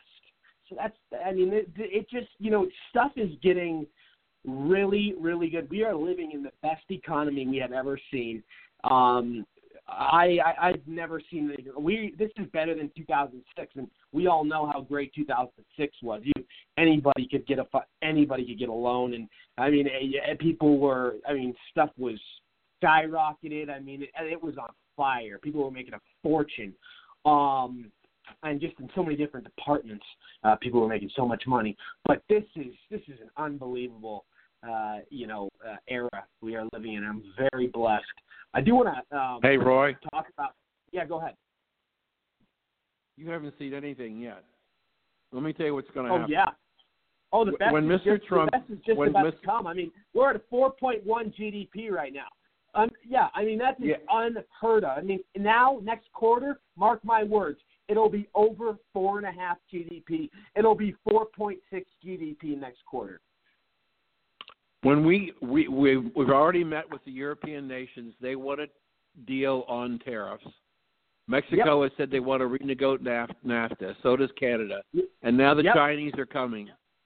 When we get Yep, free and fair Trump. trade on a global basis, GDP in the third quarter of 2019 market six percent. Unbelievable. Well, I can't wait. And you know what? Here's the thing about the economy. I mean, we are, uh, you know, in a time where, um, you know, real estate, the real estate market is, is the best it's ever been. Um, you know, the stock market has hit all-time highs in record-breaking uh, number of days. No other president has had uh, the kind of success at, at you know the, as Trump has had. Uh, Trump, you know, has had record-breaking day after day, you know, with the stock market. Um, you know, right now, um, I haven't currently looked at the stock market, but um, you know, in, in the recent uh, weeks and months, it's been doing very well in certain areas. And I and I do want to say, U.S. Steel is now investing 750 million at an Indiana plant, and they thank Trump's tariffs. 750 million investment into a steel into a steel plant. I mean, this is this is amazing. At seven hundred and fifty million dollars in one plant. One Yep. plant. Imagine what's going on over the rest of the country.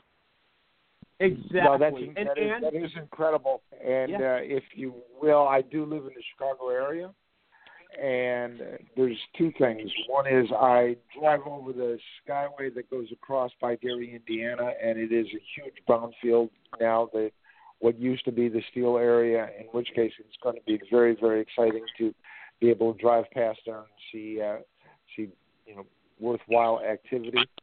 But uh, you're and you've been talking uh, large uh, numbers, big uh, economic numbers, and those are truly impressive. But I, I want to tell you a story of a of a fellow that's now a friend of mine. He's a uh, actually a Democratic uh, state representative in the Illinois State House that represents the uh, west side of the city of Chicago. And we were having coffee the other day, and he was saying that now he used to go into the coffee shops and the grocery stores and the uh, restaurants in the uh, in the area where uh, where he represents and he used to all see essentially illegal aliens working in all these all these places.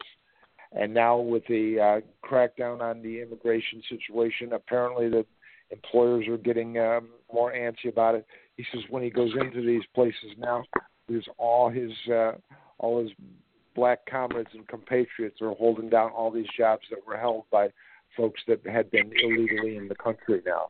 And this is a Dem- Democratic state representative, and he said that that's explaining why the 36% uh, approval rating of uh, of the black community for Trump is because these folks always wanted to work.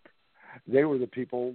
They were among the folks that were hurt the most uh, by the open borders, uh, illegal immigration policy, and by employers unfortunately taking advantage of it.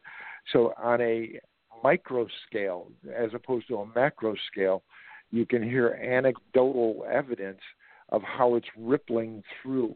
It's one thing to talk about the huge numbers, but it's another thing to hear about somebody that's a state representative, who, by the way, I, his name's LaShawn Ford, and uh, he's had a little dust up with uh, with the mayor of Chicago these days by LaShawn saying Chicago should not be a Trump-free zone because of the disasters going on here with uh, the folks that uh, are dying in the streets, literally a couple of miles from where I live.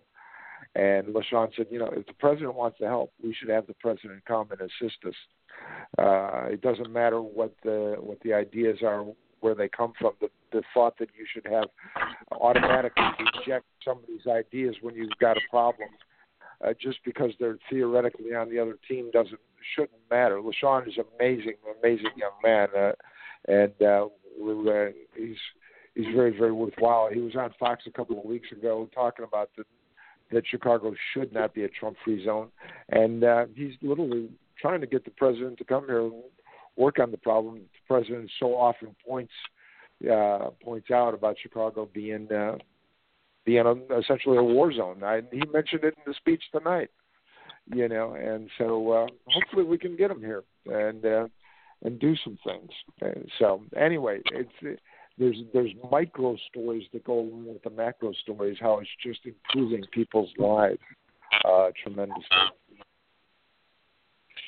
Yeah, no, no, no. I, I, I hear you. No, I, no, absolutely. I, um, you know, it's a, um, yeah, it's it's something that we've. Ne- I mean, all the all the people that are back to work. I mean, all the I mean, food stamps are, are at an all-time low. Welfare is at an all-time low. I mean, everybody. What? You had all these people in the streets bitching and protesting. Trump is Trump is a racist. Trump is a Nazi. Trump.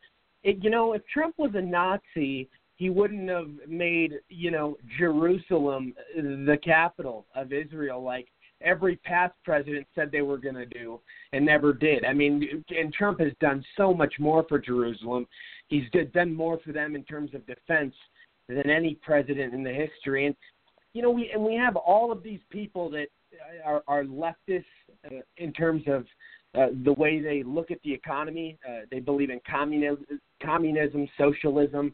They're they're angry that they're not getting their free Obama phones and their free uh, you know welfare and all that free shit anymore because there's a new sheriff in town.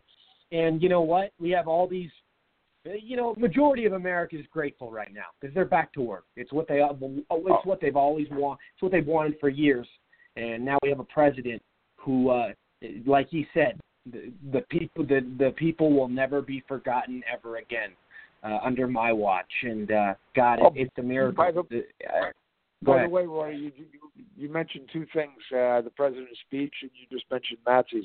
Apparently, just today we just deported the last Nazi uh, from uh, from the United States. He was 95 years old, arrested in Queens and deported to uh, to Germany, uh, and that's something that three or four presidents have been.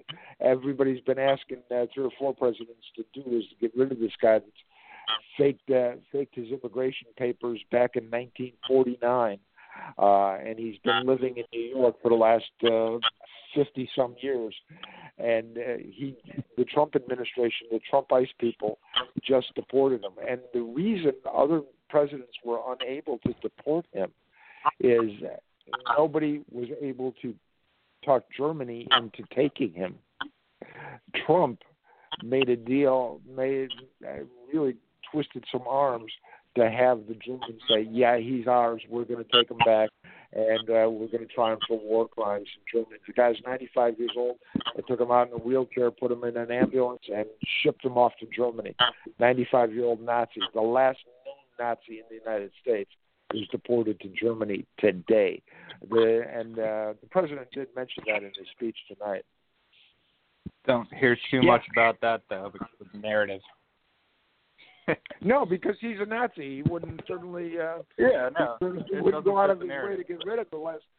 He, he wouldn't get. He, It seems like he would go. Oh, the guy was living in Queens. He was living in New York. He was living in Trump's home home uh, home geography. Right, but I thought he yeah. was literally Hitler, right? Yeah, exactly. Which is ridiculous. Hey, you know, Josh, I, I wanted. Did you have any other questions for that um, um, Jim Shriner guy? I don't know what happened. Did Oh, I mean, I, I could have gone all day with that guy. Um, I, I didn't even get, you know, the the thing I really wanted to point out, and this is something that I would have loved to have said while he was here. Um, but you know, I'm I'm fine with saying while he's not, and you know, I have no problem saying this.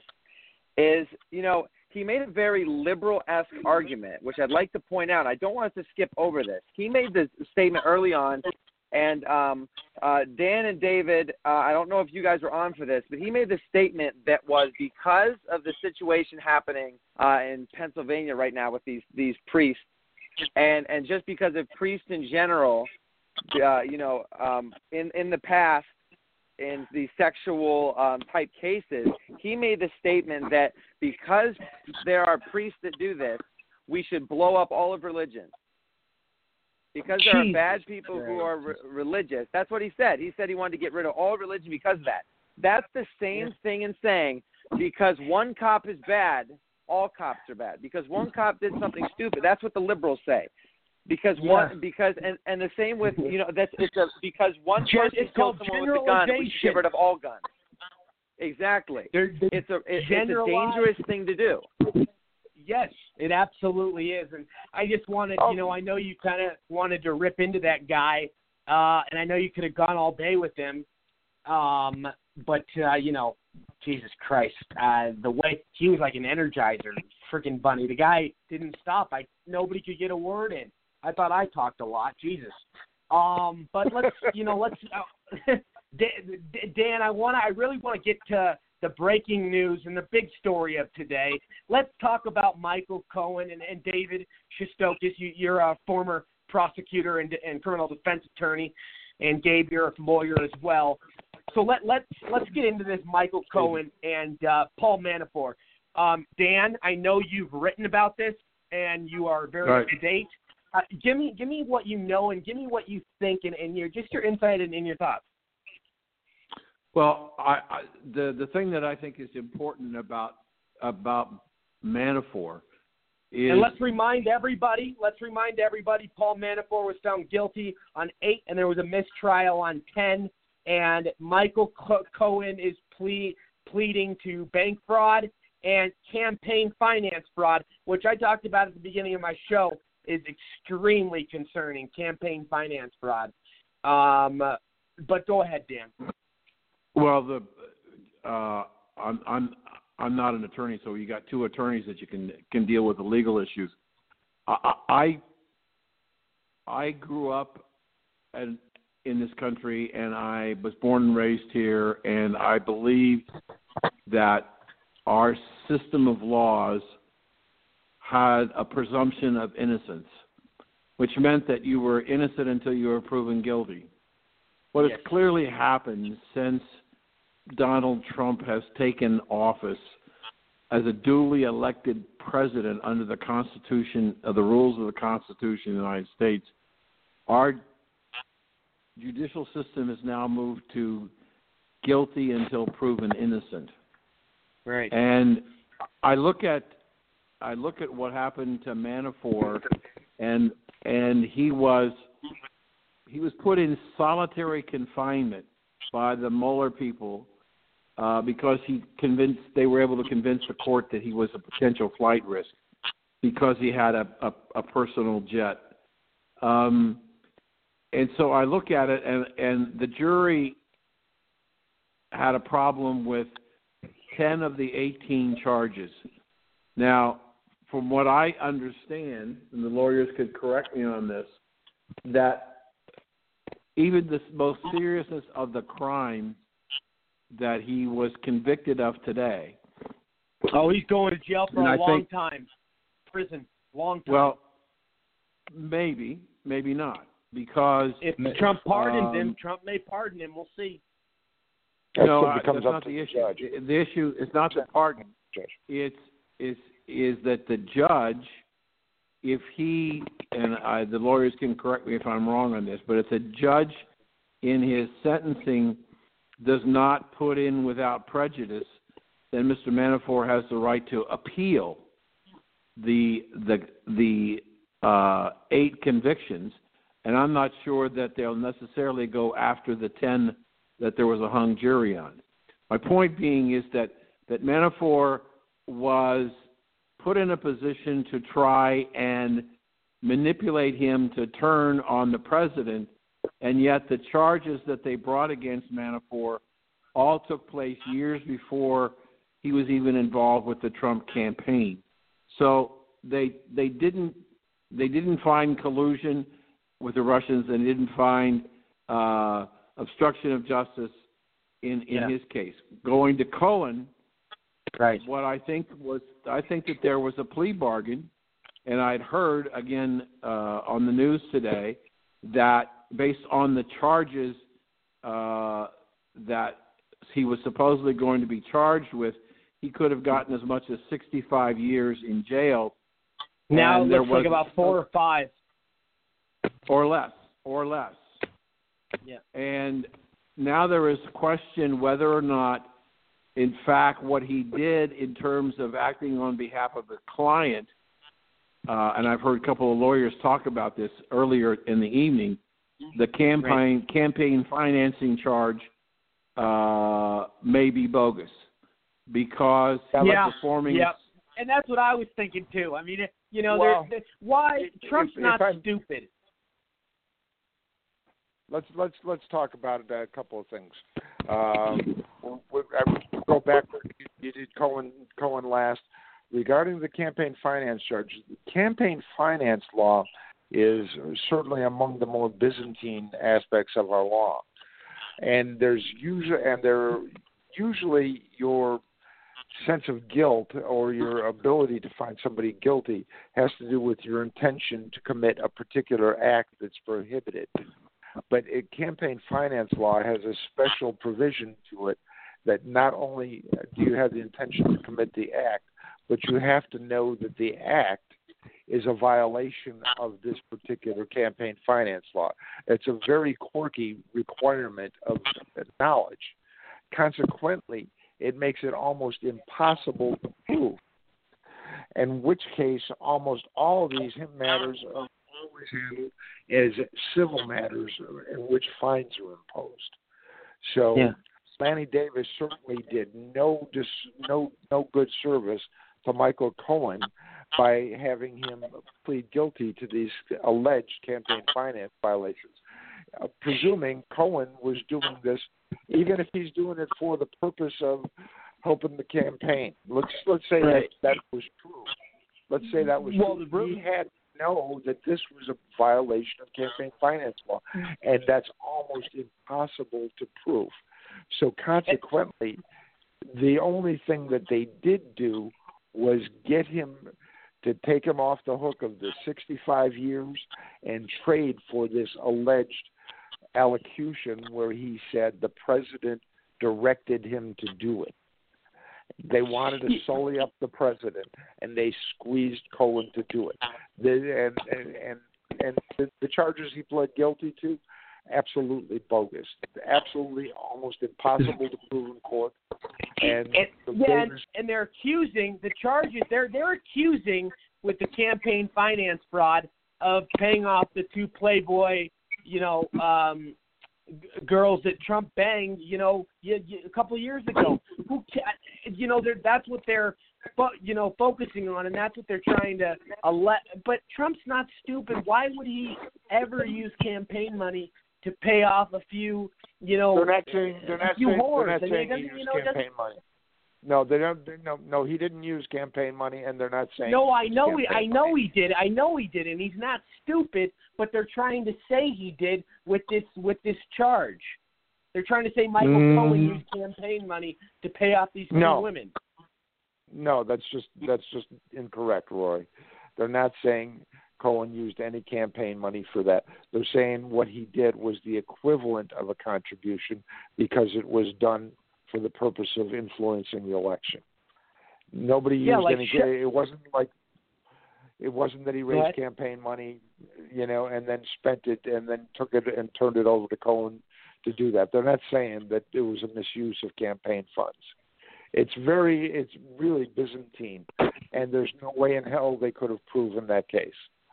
But they wanted to put that on the docket so he could sully, so he'd sully up the president and only look at four to six years.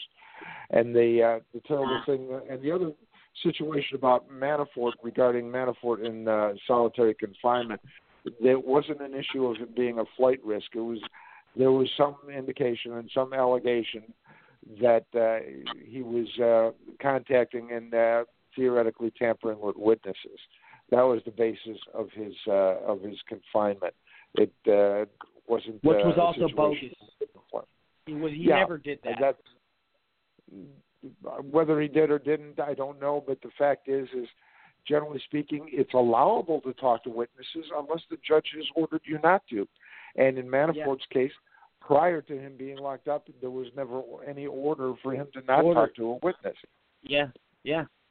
So yeah, so it, it So- makes it interesting, and it makes you know th- this is such a biased case, and you know it, it in so many aspects, you you can't I can't even fathom that you know they are this hard up and desperate to get to Trump. That's that's what Mueller's whole Well, they- objective They, is. clear, they clearly they clearly are because the five counts of uh, tax uh, tax situations regarding Manafort, they, they charged them with all this, but they never Yep. ran an audit.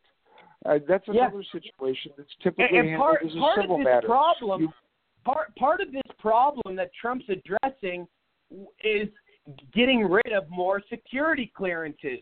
If a lot of these shitheads didn't have security clearances, they wouldn't. All this information and all of this this corrupt shit would it would start, you know, uh, shrinking. I mean, it wouldn't be happening as much. And I think it's great that he's going to be starting to get rid of people like John Brennan and hopefully uh, James Clapper. Um, you know, these people need to go. Well, clearly, uh, if somebody goes out and trades on their security clearance for a position in the media, they're utilizing security clearance for the idea of enhancing their credibility. I would suggest and money. And look that- what look what they did. Look what Jim Comey did when he had a security clearance in between the time he was not working uh, at the White House. This was back probably 10, 15 years ago, but he was making millions of dollars. And matter of fact, there was a report about it today. Contracts followed from Robert Mueller's FBI to James Comey at Lockheed Martin. If you know what Lockheed Martin is, Lockheed Martin, my bad, I mispronounced it. But these people were making millions with security clearances and didn't have any involvement with the administration or the current. And that's my point: how these people can get so many privileges, uh, you know, and it's it's it's it's appalling. It really is. Go ahead, though.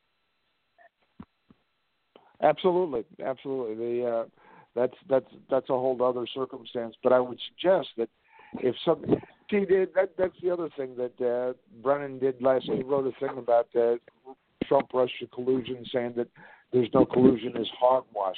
Well, he's implying that he has access, special information not available to us, that he can come to that conclusion.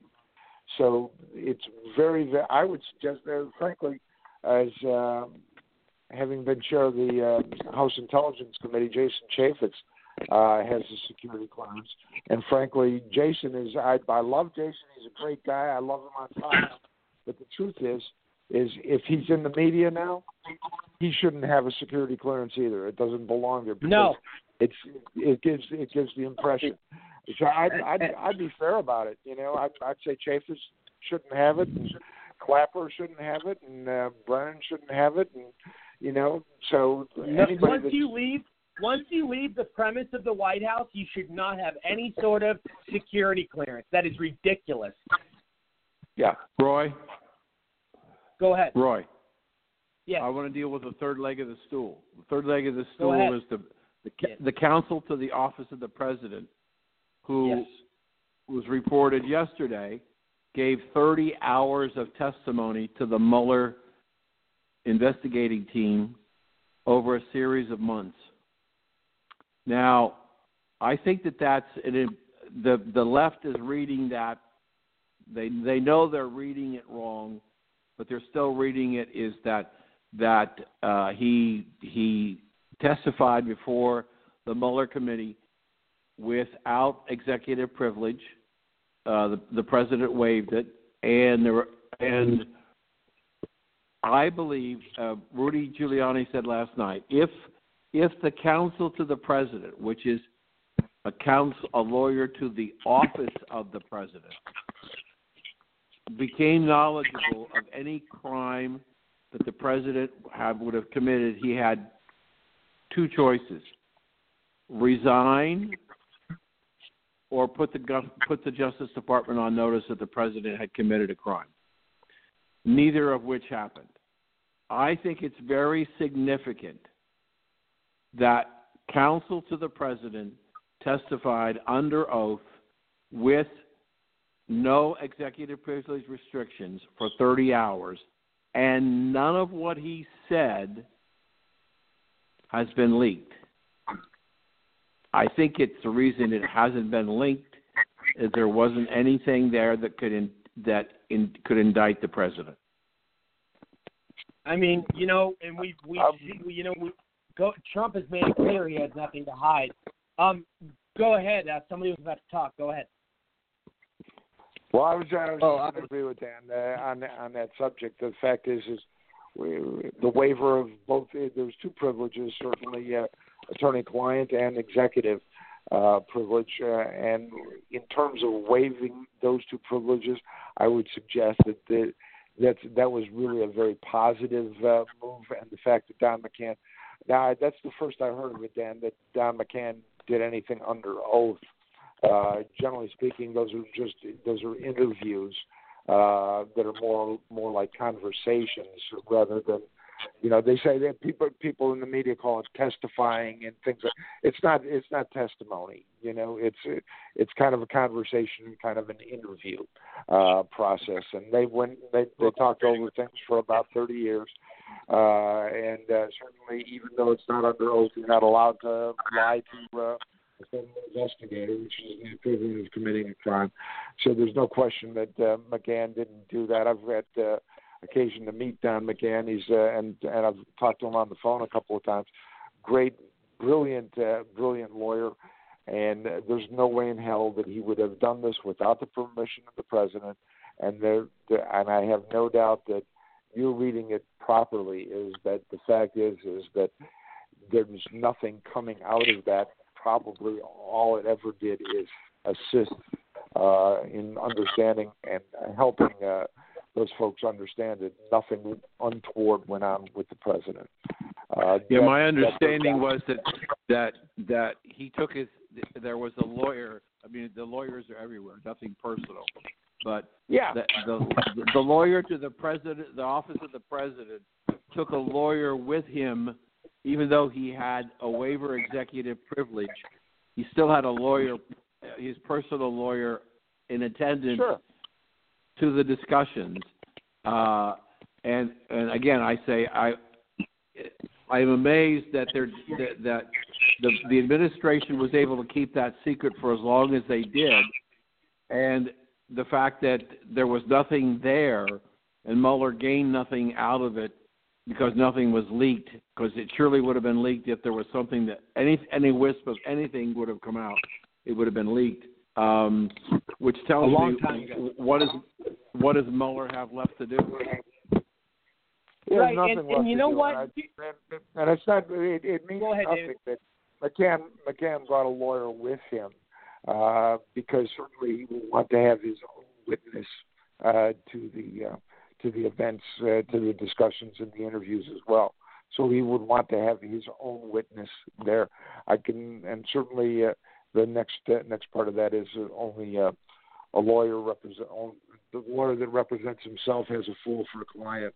So of course, Mhm. uh, as brilliant as uh, Don McGahn is, uh, um certainly he'd want to have um, counsel by his own side. I um you know I do I do Dan unless you have any other thoughts I do want to um I do want to get to Gabe Gabe your thoughts Gabe Yeah, I mean, I think there's a couple a couple points to know. First off, we're going on. and you're a lawyer you're a lawyer just to remind everybody Gabe is a lawyer here here out of Phoenix I'm so act- actually a juris a juris doctor. Uh, have not passed the bar yet, but finished law school and running a legal service right now, retainer. Um, but not an attorney, so can't claim that. But what I will say is pretty Close simple. enough. Um, we're we're going on two years since there's ever been an initial accusation that there was some form of collusion going on with Russia, and so far, the only thing that has come forward is Mark Zuckerberg with some Facebook profiles that have somehow influenced the campaign, which even that we can question uh, lightly. So realistically, there yet has to be any proof, and in an investigation such as this, I honestly don't even see there being any political advantage for them to declare the investigation closed because they weren't able to find out any facts that were relevant to it. So realistically, what we're going to see is them playing with the investigation through the next election and almost leveraging it with the reality that there has been no evidence of any wrongdoing, any collusion whatsoever with Russia at all. So the Yeah. entire notion is kind of it's it's ridiculous, and I mean it's one of the reasons that the media lost a significant amount of credibility ever since Trump's initial, eh, ever since the election, realistically, but even before his nomination, when the campaigns were going on, I mean, people were starting to pay attention to more and more of these extremist stories that were not founded on any evidence. And I mean, realistically, the vast majority of people aren't extremists enough to just fall for it. Regardless of what we do see spotlighted on the media, most people do think for themselves and do realize when you have propaganda lingering in front of you. And I mean, if someone still tries to defend the whole Russia scenario, I yet have to hear any evidence to back it. And at 99% of the times when someone brings up a conversation regarding the matter, then it starts off with, oh, yeah, Russia this, Russia that. Okay, well, how did they impact it? Well, they had Facebook pages that Yeah. somehow attributed to campaigns. Okay, that's that's great. I'm sorry, but have you ever been to Facebook and actually scrolled through? Did we do a full audit of Hillary Clinton's Right. Facebook contributions from other Okay. places? I mean, clearly not. And I would love to see that if we did. But no one can show Right. me anything that shows that there's actually been an unbiased approach to the issue at hand. Um, I forgot who this was, uh, who was talking earlier about it, but uh, someone did bring up a point about how uh, nowadays it's not a system where we are innocent until proven guilty. I mean, I'd like to argue that it it has never been a system where we're innocent until proven guilty. That's been Guilty the goal. until That's been the innocent. benchmark. Exactly. That's that's been the reality of what we're seeing.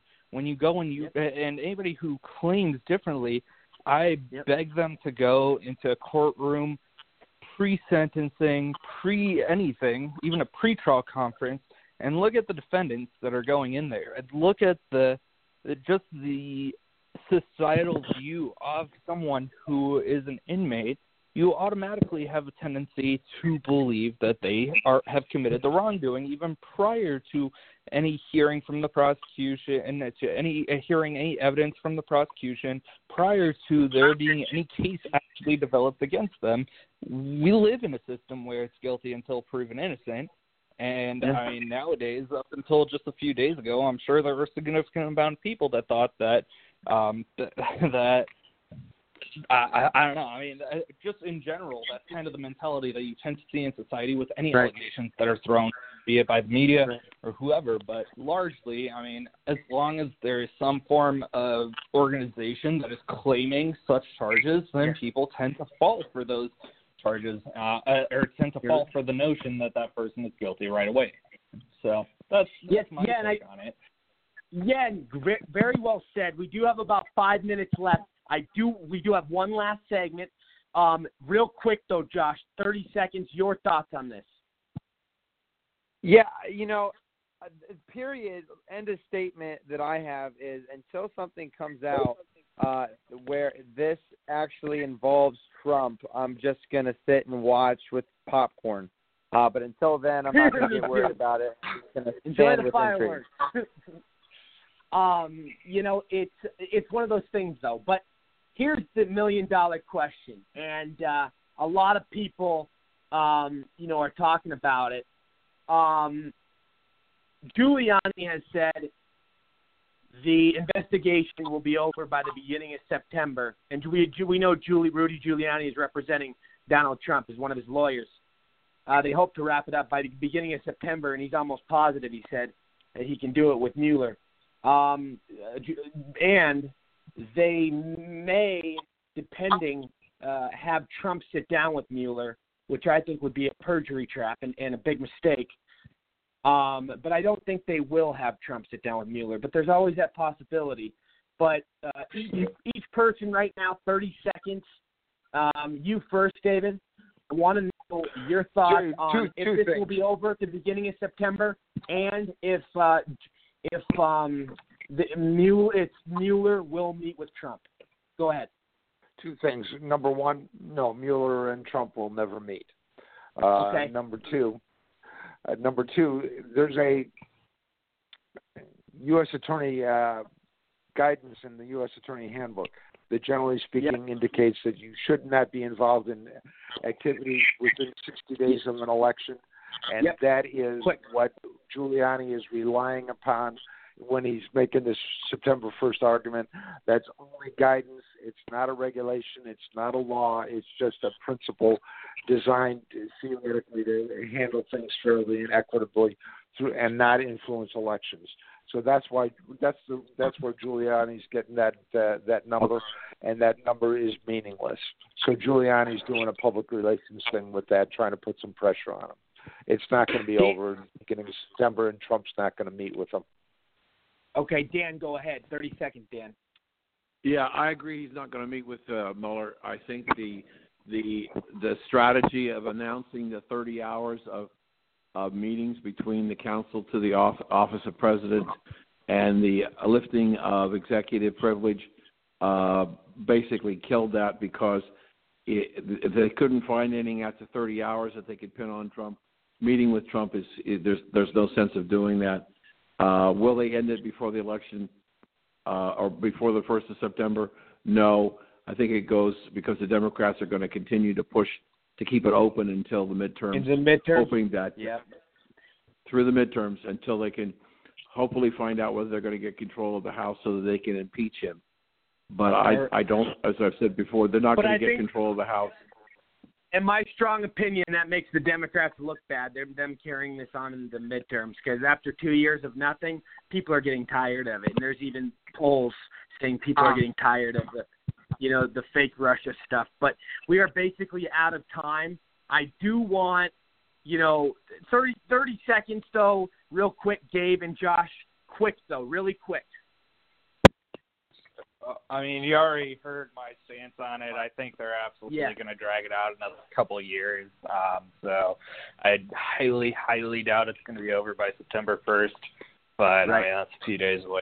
Finding out, I definitely do not see it being likely for Trump to meet up with Mueller, though. Yeah, yeah. Go ahead. Yeah, Go ahead, just- Josh. Yeah, I mean, honestly, I I really think the- you know Gabe, Dan, and David said it perfectly. I got nothing else to add. I couldn't have said it better myself. Okay, perfect. And I want everybody to give their plugs, advertise your stuff, do what you got to do. David Shestokas, where can everybody find your stuff at? Uh, You follow me on Twitter at Shestokas, S H E S T O K A S, on Amazon, creating the Declaration of Independence and Constitutional Soundbites. My uh, my two books. I would hope that uh, people would uh, pick them up, learn more about the founding documents of America, and understand something for yourself about the Constitution, so you don't rely on uh, a lot of pundits and what other people explain it to mean. So it's at S H E S T O K A S. And cr- criminal defense attorney, federal prosecutor. You've done a lot, man. Political strategist, you're lobbying, you're doing a lot of good stuff. And Dan, uh, everybody can find you at danperkins.guru. Am I correct, if I remember correctly? Yes, and I've got a new piece on uh, on uh, the spy for the Mueller camp in uh, or, or, or I can't even. It's too late. I can't even spell. I can say her name. Amoroso is. A, I wrote a piece today gotta- on Constitution.com. We'll get we'll get we'll get you back on tomorrow, and we'll have to talk about that for a second. I want to talk about that because I read it and it's it it amazes me. Um, we just didn't have time tonight. There was such a big agenda that stuff I didn't even get to. Uh, but real quick, Gabe, go ahead. I really have to make this quick, like ten seconds. The Uh, timer. Follow me on Twitter. That's Gabe V E E E E four E's. Um, follow me on Twitter for crypto news, or just follow me on Facebook. Throw an ad my way. It's Gabriel Vadasz. That's V A D A S Z. Yeah, it was good chatting, guys. Yeah, and Josh, go ahead. Yeah, follow me on Instagram at J O S H H L A V A T Y. Excellent. And always, guys, you can follow. You can go to RorySauter.tv. Go to GetYourAppBuilt.com. Again, that's GetYourAppBuilt.com. Uh, also, please go to the DonaldJTrumpStore.com. Again, that's TheDonaldJTrumpStore.com. I want to thank all of my audience tonight. We are now in 14 different countries. It's amazing. Um, I want to thank all of my co-hosts, all of my guests, um, and all and the sponsors. It's and it's been amazing. Um, we will be back tomorrow night. We have a huge show. I will be getting to the stuff tomorrow that I did not get to tonight. Uh, I hope you all have a great rest of your night. Uh, God bless everybody. I'm Rory Sauter. Cheers. Hey guys, it is Ryan. I'm not sure if you know this about me, but I'm a bit of a fun fanatic when I can. I like to work, but I like fun too. It's a thing. And now the truth is out there. I can tell you about my favorite place to have fun Chumba Casino. They have hundreds of social casino style games to choose from, with new games released each week. You can play for free anytime, anywhere. And each day brings a new chance to collect daily bonuses. So join me in the fun. Sign up now at chumbacasino.com. No purchase necessary. Group. Void were prohibited by law. See terms and conditions. 18 plus.